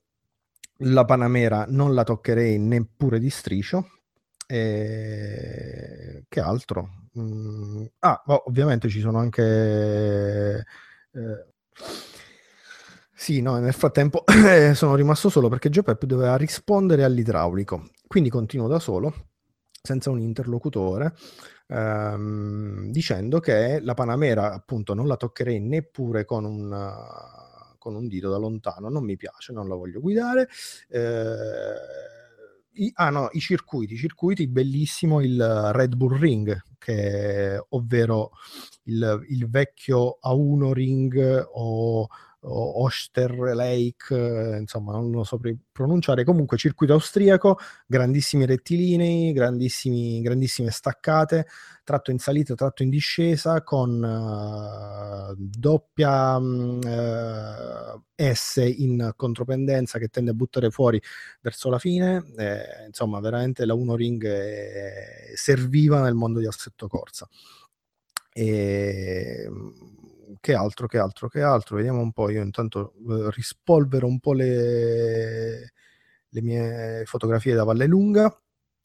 E tra l'altro uh, sono stato in, uh, in, auto con Marco Massarutto il, di Kunos Simulazioni, come avrete potuto sentire nel, in un precedente podcast con dei patti Soros al sapore di Racing Game e, e, di, e, di, assetto corso ovviamente e mi ha raccontato che eh, Porsche per tornare nel mondo delle, delle, simulazioni di guida comunque ha interpellato tutti i vari competitor quindi ha interpellato Slighty Med Studios di Project Cars eh, ha interpellato iRacing, Air, Factor insomma tutti i vari competitor e ha scelto Kunos e quindi Assetto Corsa proprio per, perché, non perché eccelleva in uh, particolari ambiti, quindi come poteva essere grafica o simulazione, ma perché era il, nel complesso il pacchetto migliore. Quindi, eh, insomma, essere scelti da, da, Porsche, tra l'altro Porsche utilizza in uh, 50 simulatori sparsi in giro per il mondo uh, il assetto corsa, insomma, è qualcosa di, boh, di cui essere enormemente fieri. Che, che, anche se insomma Porsche all'inizio insomma non mi piaceva ho, ho rivisto mie, la mia posizione e cavolo insomma grazie ad Assetto Corsa un giorno forse chi lo sa potrei avere una Porsche oppure no oppure un, un Doblò o una Fiat Multipla o forse una Lotus chi, chi lo sa, vai a sapere. Va bene. Ehm, e Se vuoi posso elencarti tutte le varie Porsche, ma insomma è una no, possiamo anche, possiamo anche, fare a meno, anche perché mi è arrivato l'idraulico a casa e sono disperato, stanotte ho smontato lavandini e cose per evitare di morire affogato e quindi possiamo chiudere qui questo appuntamento sottovoce, così poi posso cominciare a bestemmiare sottovoce.